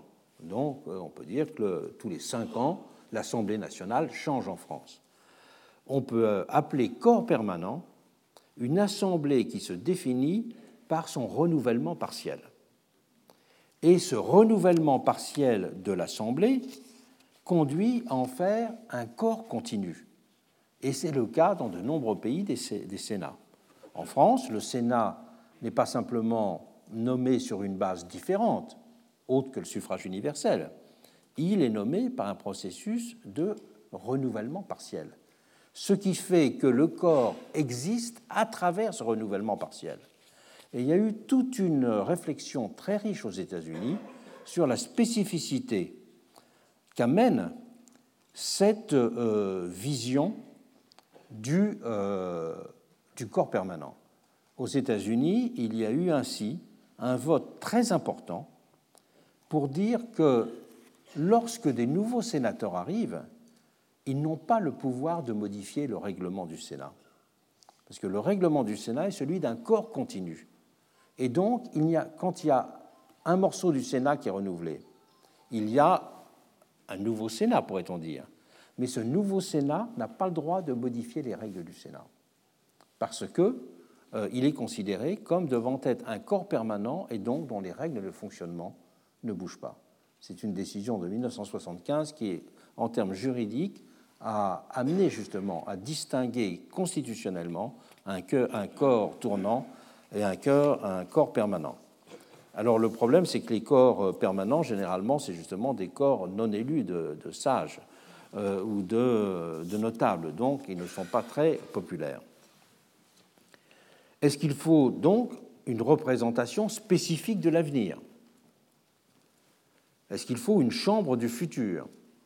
Un, sociologue euh, de Sciences Po a parlé de la nécessité ou de la possibilité de mettre en place un parlement des objets. Vous savez qu'aujourd'hui, il y a une réforme du Conseil économique et social environnemental qui euh, est en cours. Vous avez peut-être lu dans Le Monde euh, une, euh, une, opinion de M. Bernasconi, qui est le président de ce Conseil, et qui s'oriente, pense à la demande du président de la République, vers cette idée un peu d'une chambre du futur, en partie. La grande le grand problème, c'est que comment représenter le futur, les générations futures? Il ne peut pas y avoir de représentants, de personnes qui n'existent pas. Euh, il ne peut pas y avoir de représentants de... Euh, dans la vision démocratique, à un moment, on considérait que le système familial permettait le vote familial qui existait dans certains pays, comme la Belgique, le vote familial permettait d'inclure le futur dans le présent parce que les parents avaient un nombre de suffrages lié au nombre d'enfants qu'ils avaient. Et donc, le vote, ce qu'on appelle le vote familial, et donc le vote familial incluait la prise en compte des enfants en présupposant que les parents, lorsqu'ils voteraient, voteraient en tenant compte des intérêts des enfants, puisqu'ils avaient des, suffrages pour leurs euh, enfants. Donc il y a eu, c'était un, débat très, très populaire à la fin du XIXe siècle. C'est moyen d'intégrer le temps long par le suffrage familial qui donnait des nombres de voix différenciés selon l'implication différenciée qu'on avait dans l'avenir. Si on ne représentait que soi-même, on n'avait pas d'intérêt à l'avenir. Si on avait des enfants, on avait intérêt à, l'avenir. Donc on pensait que ça pourrait modifier, modifier les, choses. Il me semble que ce n'est pas à travers des formes de représentation des générations à venir, mais à travers plutôt une conscience du long terme qu'il faut euh, penser l'élargissement temporel des euh, démocraties. Et c'est pour cela que dans un article, j'avais employé l'expression non pas chambre du futur, mais académie du futur. Le terme d'académie n'étant pas employé là dans le sens que certains pourraient trouver péjoratif s'il est ramené à l'Académie française, mais dans son sens euh, originel, qui est de dire une académie est un corps au service de la société qui exerce une double fonction de vigilance et d'anticipation. C'est la définition de l'académie telle qu'elle est donnée dans l'encyclopédie de Diderot et d'Alembert. Donc oui, nous avons besoin euh, euh, d'institutions qui exercent une fonction de vigilance et d'anticipation. C'est donc plutôt la conscience du long terme qu'il faut développer. Et pour développer cette conscience du long terme, il faut avoir euh, une claire vision des obstacles à la conscience du long terme. Et il y a trois, il y a deux grands obstacles à la conscience du long terme. Il y a ce qu'on pourrait appeler un biais cognitif et ensuite un biais moral, psychologique et politique. Un biais cognitif, il est très important. C'est que dans une économie du doute et des certitudes, le présent est certain alors que l'avenir est indéterminé. Donc le pur scepticisme joue là un rôle moteur pour accroître l'écart entre la valeur du présent et celle de l'avenir, et donc perturber en conséquence le jugement, et que le scepticisme invalide l'idée même d'un calcul. La préférence pour le présent, dans ce cadre cognitif, la préférence pour le présent n'est donc souvent qu'une des figures de la suspicion vis-à-vis de la science. Pour beaucoup, seul le présent est en effet dans l'ordre de la réalité, alors que la perception de l'avenir est, elle, tout entière gouvernée par l'opinion. Et donc, ce point, il est absolument essentiel, on le voit. Ce biais cognitif, il joue à fond en matière de climat, et de discussion sur toutes ces questions de politique écologique, où ce n'est pas l'indifférence au long terme ou le souci du long terme, mais c'est le fait de considérer le long terme comme étant du domaine de l'opinion et non plus du domaine de la science. Donc là, il y a ce biais cognitif, c'est quelque chose de très, important et qui évidemment préoccupe euh, beaucoup de monde actuellement mais qui est trop peu souvent traité justement à partir euh, d'une théorie du biais cognitif. Je crois que c'est très important de le faire. Ensuite, le biais moral, psychologique et politique. Penser le long terme, ça n'est pas simplement penser à ses petits-enfants à soi. C'est ce qu'on entend souvent dans le langage parlé. Penser le long terme et avoir une conscience du long terme, c'est acquérir la conscience d'être membre d'une humanité, c'est-à-dire d'un monde commun et d'une histoire humaine. Et là, on voit bien l'opposition avec euh, le lien entre individualisme et court terme que faisait euh, Tocqueville, par exemple. Et c'est ça qui fait défaut aujourd'hui. Ce qui fait aujourd'hui défaut, ce n'est pas la conscience théorique du long terme, c'est que euh, la conscience pratique d'appartenance à un monde commun, à une histoire humaine, fait défaut à l'âge du repli et des sécessions. Et l'écart est ainsi très fort entre une intelligence éventuelle des problèmes et une aptitude à en payer le prix. Je crois que là aussi, il y a un biais qu'il est nécessaire de euh, construire et de reconnaître en, en tant que tel. Et au fond, on voit que les choses ne changent que quand le long terme devient un élément du présent.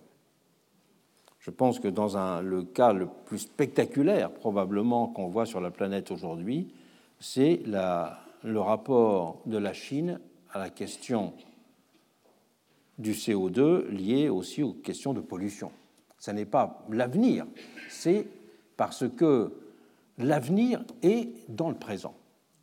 Et donc, je crois que c'est sur ces deux tableaux-là, reconnaître la présence de l'avenir dans le présent, et c'est une conscience de l'avenir qui est liée à cette extension, en quelque sorte, de la conscience de soi, une extension de la définition euh, de chacun. Et cette extension, elle a déjà du mal à jouer euh, sur des générations proches, mais comment le concevoir sur le très long terme? J'appelle le très long terme un long terme qui se compte en dizaines de milliers d'années, voire en centaines de milliers d'années. Est-il possible d'avoir une conscience politique de centaines de milliers d'années La question, elle est posée à travers les déchets radioactifs, parce que des déchets radioactifs ont une durée potentielle de vie de cet ordre-là. La difficulté dans ce cas, que ce n'est plus une conscience d'humanité qui est en cause, mais c'est une conscience ou un fait d'espèce humaine. Et quand on passe, vous savez, il y a un livre célèbre qui s'appelle La troisième extinction, hein, et, qui parle justement de la troisième extinction, c'est l'espèce humaine. Mais la conscience d'espèce n'est pas de même nature que la conscience d'humanité. Le, passage à la conscience d'humanité est déjà difficile, mais le passage à la conscience de l'espèce est plus problématique. Et il me semble très intéressant d'essayer de, de, construire, à l'intérieur de la vision du long terme, cette distinction entre conscience de l'espèce et conscience d'humanité. Voilà donc euh, quelques éléments sur une réflexion pour euh, définir le rapport au temps de la démocratie, nécessaire, me semble-t-il, pour compléter une réflexion plus classique sur la démocratie, qui est toujours une, réflexion de type procédural et institutionnel, et qui détache la démocratie d'une certaine façon de cette question du rapport euh, au temps. Le second axe des travaux qu'il euh, me semble nécessaire de mener pour réfléchir aux conditions d'entrée dans un troisième âge de l'émancipation, c'est la reproblématisation de la question sociale. Et après tout, la démocratie a bien ces deux dimensions, je n'ai cessé d'y insister. D'une part, la démocratie comme régime, d'autre part, la démocratie comme forme de société. Là, je viens essentiellement de parler, sur ces deux points, du rapport au temps et puis euh, de l'opposition entre démocratie polarisée et démocratie démultipliée, disons, compliquée. Euh, euh, j'ai parlé de la démocratie comme forme politique. Maintenant, parlons-en comme forme sociale. Il y a deux dossiers constitutifs de cette question. D'une part, c'est celle du territoire de la démocratie, et d'autre part, celle des formes et des institutions de la solidarité. Celle du territoire de la démocratie me semble avoir pris une importance tout à fait nouvelle avec euh, la tendance contemporaine extrêmement puissante aux sécessions politiques. Aux sécessions politiques dont, évidemment, le, le débat sur la Catalogne est un exemple récent, mais ce n'est qu'un exemple parmi d'autres. Regardons les débats récents qu'il y a eu, ne serait-ce qu'en Europe, concernant, euh, bah, en Italie, euh, toute la pression sur le séparatisme nord-sud ou euh, euh, en, en Grande-Bretagne le rapport à l'Écosse. Et là, il y a une sorte de nœud de la théorie démocratique qui tient au fait que qu'elle s'est liée historiquement à un idéal d'émancipation qui a d'abord trouvé sa traduction dans le principe du droit des peuples à disposer d'eux-mêmes. Les révolutionnaires français s'étaient présentés comme le champion de euh, ce principe. Et le premier exemple qu'ils ont donné, c'est en demandant aux habitants d'Avignon et du comtat venessin de choisir leur avenir. Je rappelle qu'à l'époque, ça n'était pas du territoire français. Et donc, ils ont choisi, euh, par un référendum célèbre, de rentrer en France. Et dans les, et dans les territoires italiens libérés, je mets libérés entre guillemets tout de même, par les troupes de Bonaparte, là aussi, il y a eu des référendums d'autodétermination pour constituer ce qu'on appelait les républiques sœurs euh, à l'époque. Et on a pu ensuite distinguer les quatre grandes vagues historiques d'autodétermination qui ont été le mouvement des nationalités au XIXe siècle, avec son grand premier moment qui a été le philhellénisme, c'est-à-dire quand la Grèce s'est émancipée de l'Empire ottoman, et puis ensuite le mouvement de 48, bien sûr. Ensuite, les grandes conséquences de la Première euh, Guerre mondiale, avec le démantèlement des empires, Empire ottoman et austro-hongrois au premier chef. En troisième lieu, le mouvement de décolonisation des années 60-70, puis ensuite l'effondrement de l'URSS. Dans ces quatre grands moments historiques de l'autodétermination, il y a eu une sorte d'évidence de l'autodétermination. L'autodétermination, elle euh, définissait en quelque sorte un, retour à la normale, ou une sortie, pourrait-on dire, de la dépendance. Sortie de la dépendance pour les colonies, sortie de la dépendance pour ceux qui étaient prisonniers d'un empire. Euh, c'était vrai des, Grecs, c'était vrai au XIXe siècle, et sortie de la dépendance bah, dernièrement avec euh, l'Empire soviétique, disons, pour, faire, pour faire très vite. Donc, dans tous ces cas-là, l'autodétermination était apparue comme une des modalités normales de mettre en œuvre, euh, de mise en œuvre démocratique. On a en, même temps un témoignage, une réflexion très précieuse sur euh, cette question qui est euh, celle qui a été développée par la personne qui était le négociateur américain à la conférence de traité de paix à Paris en 1918 à la fin de la guerre, qui s'appelle Lansing. Et il a, publié des mémoires qui sont constituées par toute une réflexion sur euh, les, les discussions qu'il y a eu autour de ce principe d'autodétermination à ce moment-là dans la conférence. Et à côté où les gens voyaient qu'à côté des autodéterminations évidentes, disons, comme celle que je viens de dire, allaient apparaître des problèmes tout à fait nouveaux.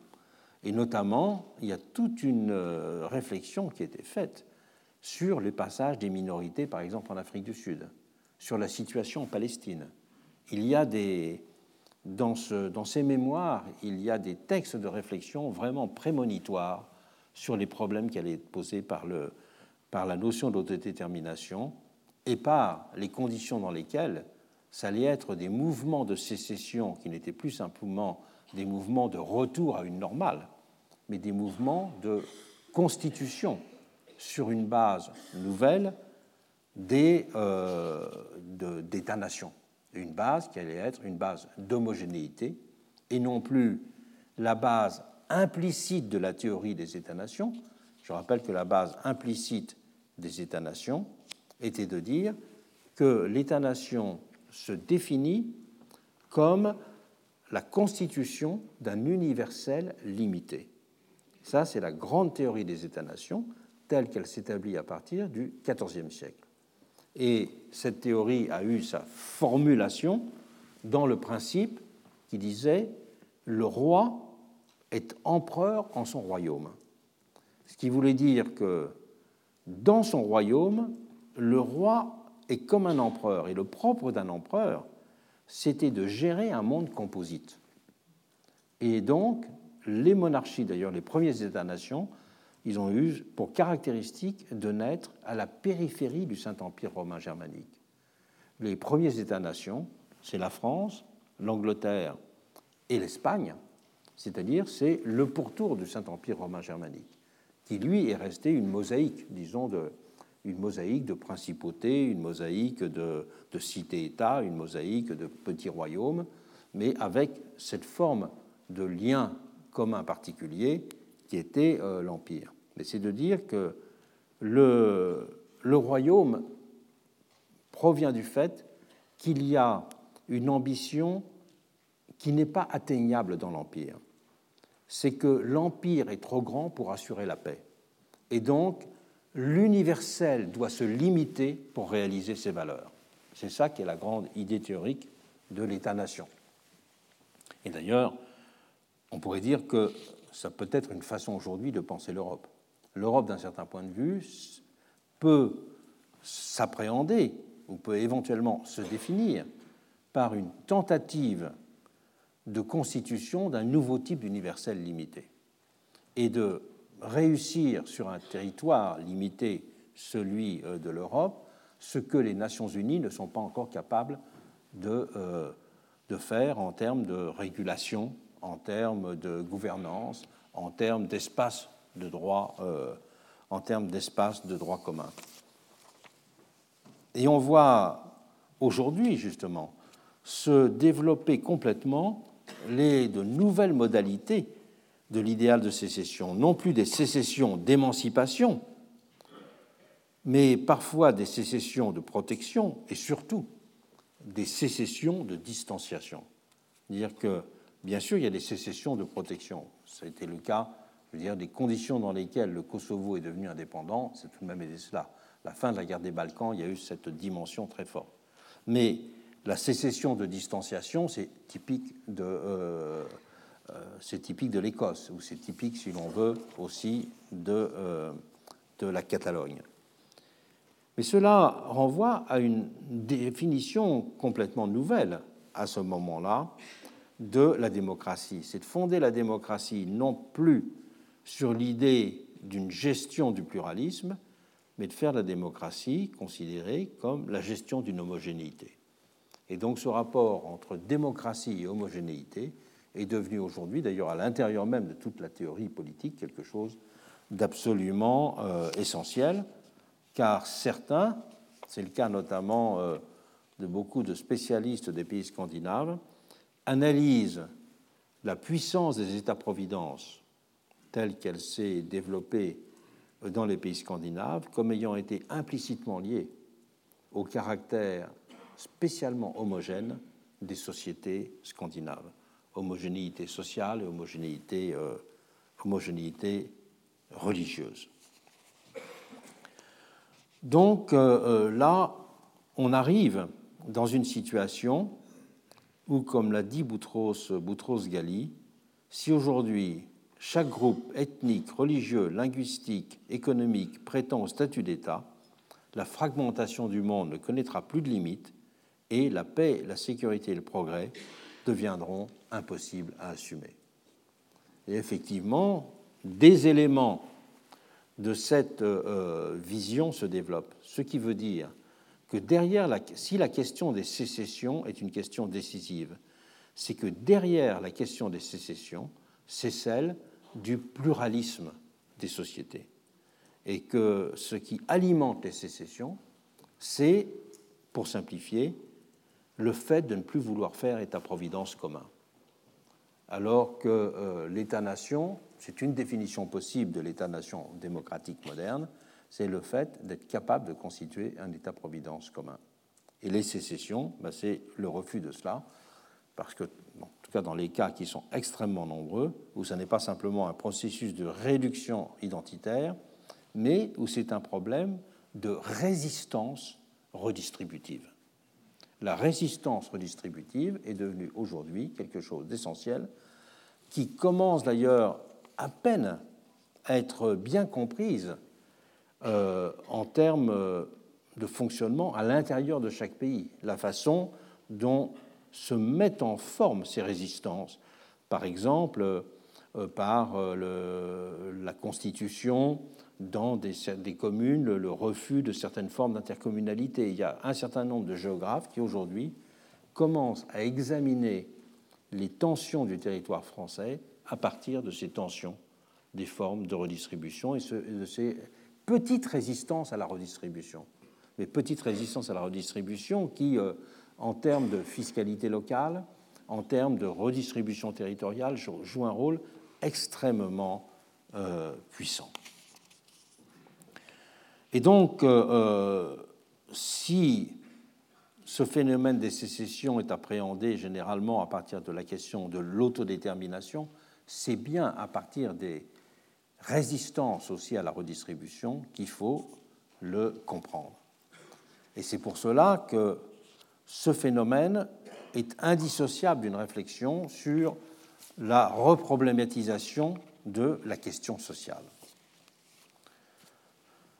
Et c'est un, un, dernier pôle autour desquels, enfin, pour la période à venir, je compte organiser mon travail. J'ai publié, si l'essentiel des livres que j'ai publiés ont été des livres qui ont été consacrés à l'histoire et aux formes de la démocratie, en tout cas maintenant en termes statistiques, si je puis dire. Mais pourtant, les deux livres que j'ai consacrés à l'État-providence ont été pour moi des moments très importants et clés de mon travail. C'était la crise de l'État-providence en 1981 et le livre La nouvelle question sociale en 1995, qui ont été deux livres consacrés à l'épuisement des formes institutionnelles, tant de la légitimité de l'État-providence que euh, concernant l'évolution de ses finalités pourrait-on dire, de la gestion des risques à l'accompagnement des personnes pour, euh, pour simplifier.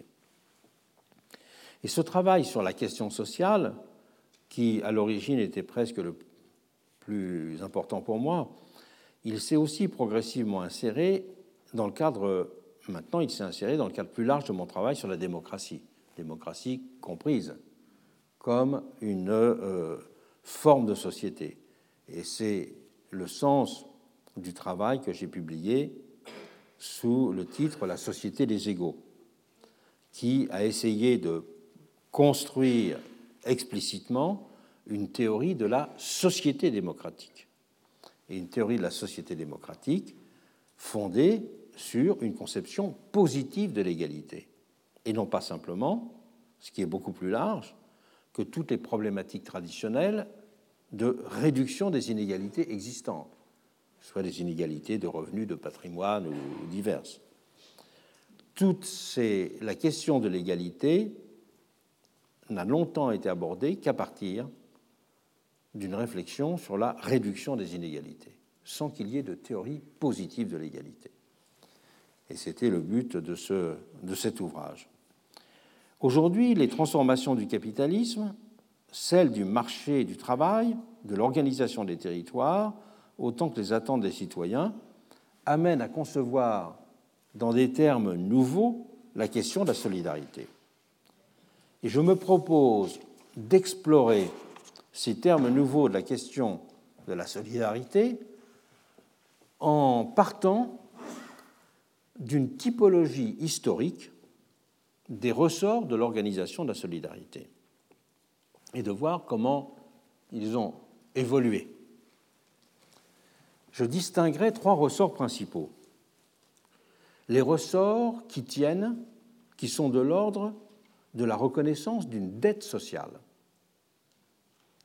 Ensuite, les ressorts qui tiennent à des modalités du partage de ce qui est indivis ou non attribuable. Et enfin, troisième famille de ressorts, ce sont les ressorts qui consistent à activer le principe d'égalité, lui donner forme. D'abord, la reconnaissance d'une dette sociale comme fondement d'une action de solidarité. Historiquement, il y a eu deux grands types de dettes qui ont été reconnues et sur la, reconnaissance sur la base de laquelle il y a eu des institutions. D'abord, ce qu'on pourrait appeler une dette d'humanité. La dette d'humanité, elle se traduit par le fait que l'on se donne comme objectif d'empêcher que des individus ou parfois des groupes soit expulsé en dehors de la condition humaine, en dehors de l'humanité. Et comment peut-on, est-on pratiquement expulsé de la condition humaine? On est expulsé de la condition humaine euh, si tout simplement on meurt de faim, ou si on est euh, euh, menacé de génocide, ou si l'on est menacé dans la guerre. C'est aussi donc cette dette d'humanité, elle conduit à honorer, pourrait-on dire, les conditions vitales minimales du maintien dans l'humanité, c'est-à-dire être nourri et vêtu. Et là, on peut dire que c'est la grande histoire de la charité. L'histoire de la charité, c'est celle-là, c'est celle des conditions dans lesquelles on doit assurer le maintien d'individus dans l'humanité. Donc en, les nourrissant et sur la base du fait qu'on se reconnaît, qu'on reconnaît tout individu comme un prochain. C'est l'expression de l'Évangile. Mais cette expression de l'Évangile, c'est celle qui euh, est sous-jacente, pourrait-on dire, à toutes les techniques de l'assistance. Ou quand vous voyez récemment les restaurants du cœur qui disent aujourd'hui on n'a plus le droit ni d'avoir faim ni d'avoir froid, euh, cela définit justement ce que j'appelle ces conditions vitales minimum de maintien dans l'humanité. Donc la dette d'humanité, ça a toujours été un élément fondateur, je dirais, de, euh, de la reconnaissance d'un mécanisme de solidarité ou de redistribution, avec des formes d'institutionnalisation qui pouvaient être diverses, bien sûr. Toute différente est la dette de citoyenneté. Parce que là, ça n'est pas simplement le prochain qui est considéré, c'est Ricoeur a écrit un très bel article, ce qui s'appelle le socius et le prochain, sur les conditions dans lesquelles, quelles sont les conditions institutionnelles à tirer du fait qu'on distingue le prochain et le socius. Le socius, c'est le concitoyen, hein, pour, euh, pour faire vite. Et ce concitoyen, il est fondé bah, sur l'expérience de la citoyenneté. C'est la dette qui est liée historiquement, c'était le, fondement qui est lié au fait qu'on est combattu ensemble, qu'on est des frères de combat. Et c'est d'ailleurs euh, l'origine du terme grec euh, des égaux, les homoi, c'est cela, c'est ceux qui ont combattu Et c'est ce qui défend à ce moment-là non pas simplement un principe de maintien dans l'humanité, mais un principe de commune dignité et de côte à côte égalitaire, avec donc tout un ensemble d'institutions qui sont, on pourrait dire, plus exigeantes que euh, la dette d'humanité. Alors à la fin du XIXe siècle en France, au moment où les premières modalités d'État-providence allaient être mises en place, il y a eu toute une littérature justement sur cette notion de dette sociale de citoyenneté et elle était, c'est toute la sociologie de Fouillé est fondée là-dessus. Hein, toute la sociologie aussi euh, du lien organique, la différence entre le lien organique et le lien contractuel chez Durkheim correspond à cela. Euh, aussi, bien sûr, tout le solidarisme de Léon euh, Bourgeois. Donc, premièrement, ces deux conceptions de la dette, dette d'humanité, dette de citoyenneté. Ensuite, les modalités du partage du non attribuable et de l'individu. Et là, il y a deux grandes catégories du non attribuable. Une première catégorie qui est celle du risque. Le propre du risque, c'est d'être, le propre de l'aléa, c'est d'être une donnée objective et calculable. Et calculable. C'est-à-dire que le propre du risque, c'est qu'on ne peut pas attribuer un aléa à un individu. Le propre de l'aléa, c'est d'être un fait social. L'aléa est un fait social et non pas un fait individuel. Il se manifeste individuellement, l'aléa, parce que ça tombe, la maladie tombe sur quelqu'un, la mort tombe sur quelqu'un. Mais il est a priori non attribuable, c'est-à-dire qu'il il est un fait social et qui peut donc qui peut établir un lien entre une probabilité et une gravité, par exemple. Et on peut dire que faire un lien entre une probabilité et une gravité d'aléa, c'est un moyen de conjurer les peurs et les angoisses de la vie qui est à la fois rationnel et neutre en termes redistributifs. Et c'est en quelque sorte le, le miracle de l'assurance, c'est que l'assurance est neutre redistributivement, puisque l'assurance gère un fait social objectif, qui est le risque, qui est non attribuable et qui est calculable. Donc, elle est non redistributive. Donc, c'est une, solidarité non redistributive, parce que l'aléa est non attribuable. Il y a une deuxième catégorie du partage du non attribuable et de l'individu et de l'individu, c'est lorsqu'il s'agit de partager un produit collectif. Alors là, là, une littérature très grande qui a été, par exemple, consacrée à l'analyse du partage des butins. Euh, très longtemps, euh, dans les guerres, on prenait des butins, et donc le butin est très important. Et on voit que le butin avait une particularité, c'est que euh, le butin était considéré comme le résultat d'une action collective, la, bataille. Et dans la bataille, tout le monde avait sa part. Donc tout le monde avait sa part dans la bataille, donc tout le monde avait sa part euh, du, euh, du butin, avec des hiérarchies, mais qui n'étaient pas si fortes que ça. il y a toute une, théorie historique des hiérarchies dans le partage des butins, c'est très connu comme, travail. Et une des modalités, je dirais, euh, du produit collectif dans le monde moderne, c'était la réflexion sur la situation du travail et de la production économique.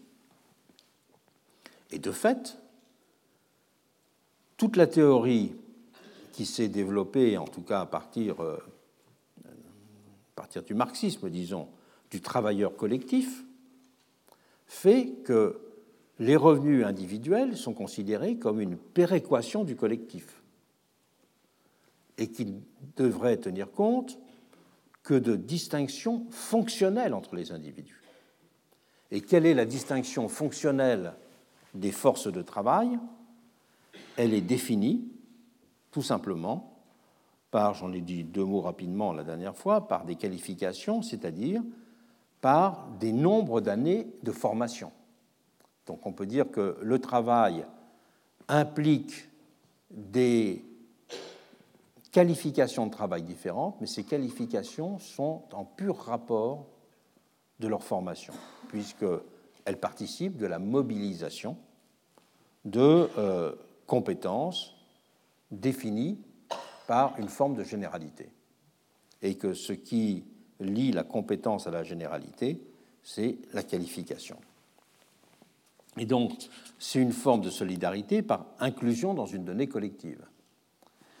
Et toute la vision euh, du socialisme comme collectivisation des moyens de production, ce sera, je dirais, de clarifier cette question-là, où la collectivisation des moyens de production permet vraiment d'assurer le caractère individu. Mais on peut dire que dans le capitalisme même, des formes, une certaine reconnaissance de l'indivision existait lorsqu'il y a une hiérarchie des salaires qui va de 1 à 10, de fait, on est dans la reconnaissance d'une forme d'indivision, en tout cas. Donc ça, c'est les modalités du partage du non attribuable et de l'individu. Ensuite, il y a l'activation du principe démocratique d'égalité, qui conduit à d'autres formes euh, de, solidarité de redistribution et qui a deux modalités.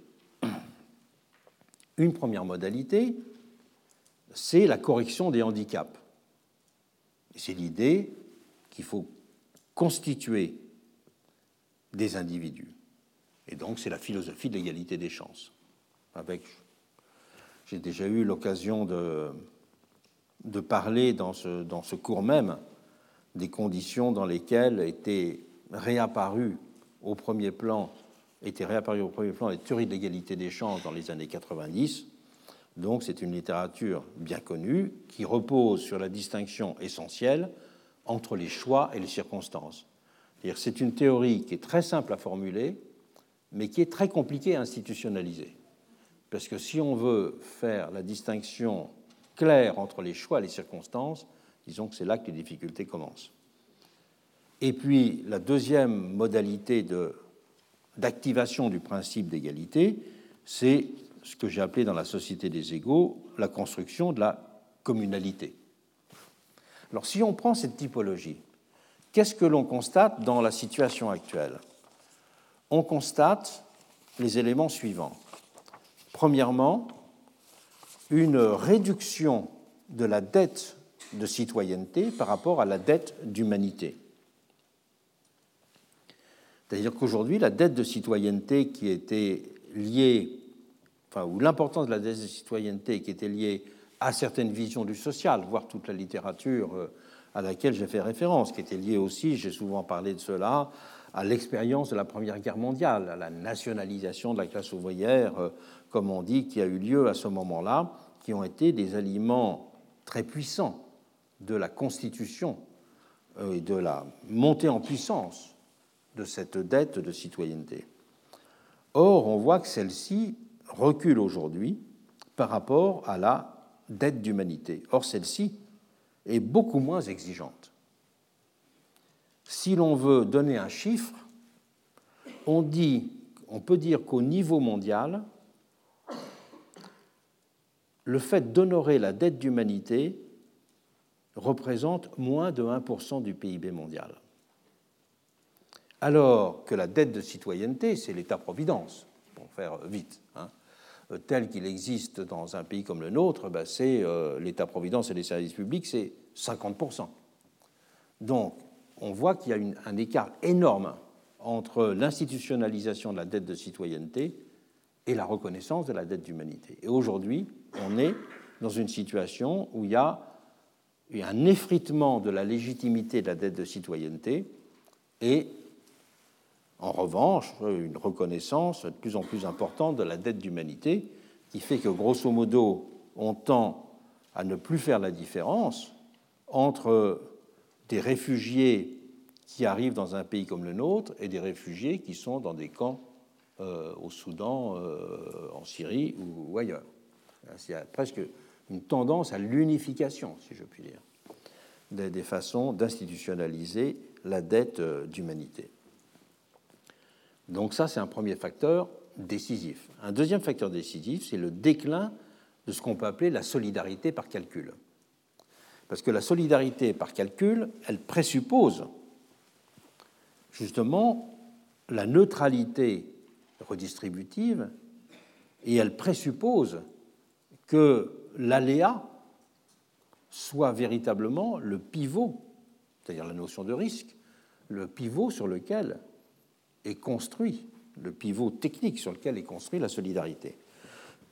Or, aujourd'hui, il y a, pour des raisons, on pourrait dire presque techniques, un déclin de la solidarité par calcul qui est lié tout simplement à la multiplication des informations sur les individus. La révolution dans l'assurance automobile, par exemple, est vertigineuse, puisque aujourd'hui, non seulement des assurances proposent des primes qui sont indexées sur le kilométrage que l'on fait, mais proposent des primes qui sont aussi indexées sur le fait de passer plus ou moins régulièrement des examens médicaux.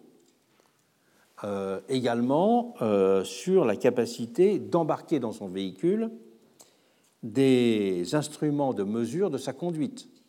Donc, si on est bon conducteur, en forme, en bonne forme, etc., eh bien, les prix vont varier. Avec l'introduction maintenant des connaissances permises par les big data, on peut dire que le propre des big data, c'est de faire reculer la notion d'aléa. Le propre des big data, c'est que l'aléa se réduit et que les déterminismes ou les rapports, c'est une autre façon de le dire, la responsabilité individuelle joue un rôle plus grand. L'aléa, c'était aussi socialiser la responsabilité. Et le grand concept organisateur de l'État-providence avait été la socialisation de la responsabilité. alors que le grand problème de l'aide sociale au XIXe était au contraire le fait des limites de, la dette sociale liées au fait que l'on considérait que la responsabilité des individus était engagée, le bon pauvre et le mauvais pauvre, hein, pour euh, faire vite. Donc là, on a une transformation absolument essentielle et qui ne fait que commencer et qui peut avoir des conséquences absolument euh, gigantesques. On a d'autre part le déclin de euh, la solidarité par euh, partage de l'indivision en économie, des fruits de la croissance, disons pour faire vite.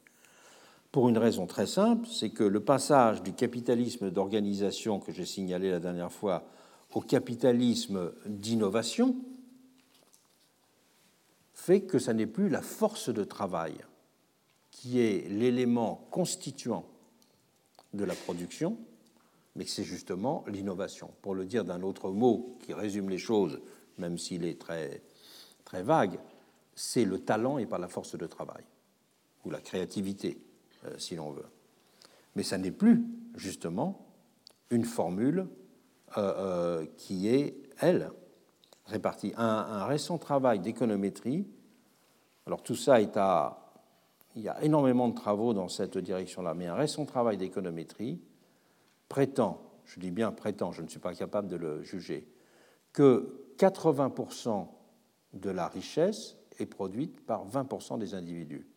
Parce que si l'économie est une économie de la connaissance ou de l'innovation, c'est là que se produit, véritablement la plus-value.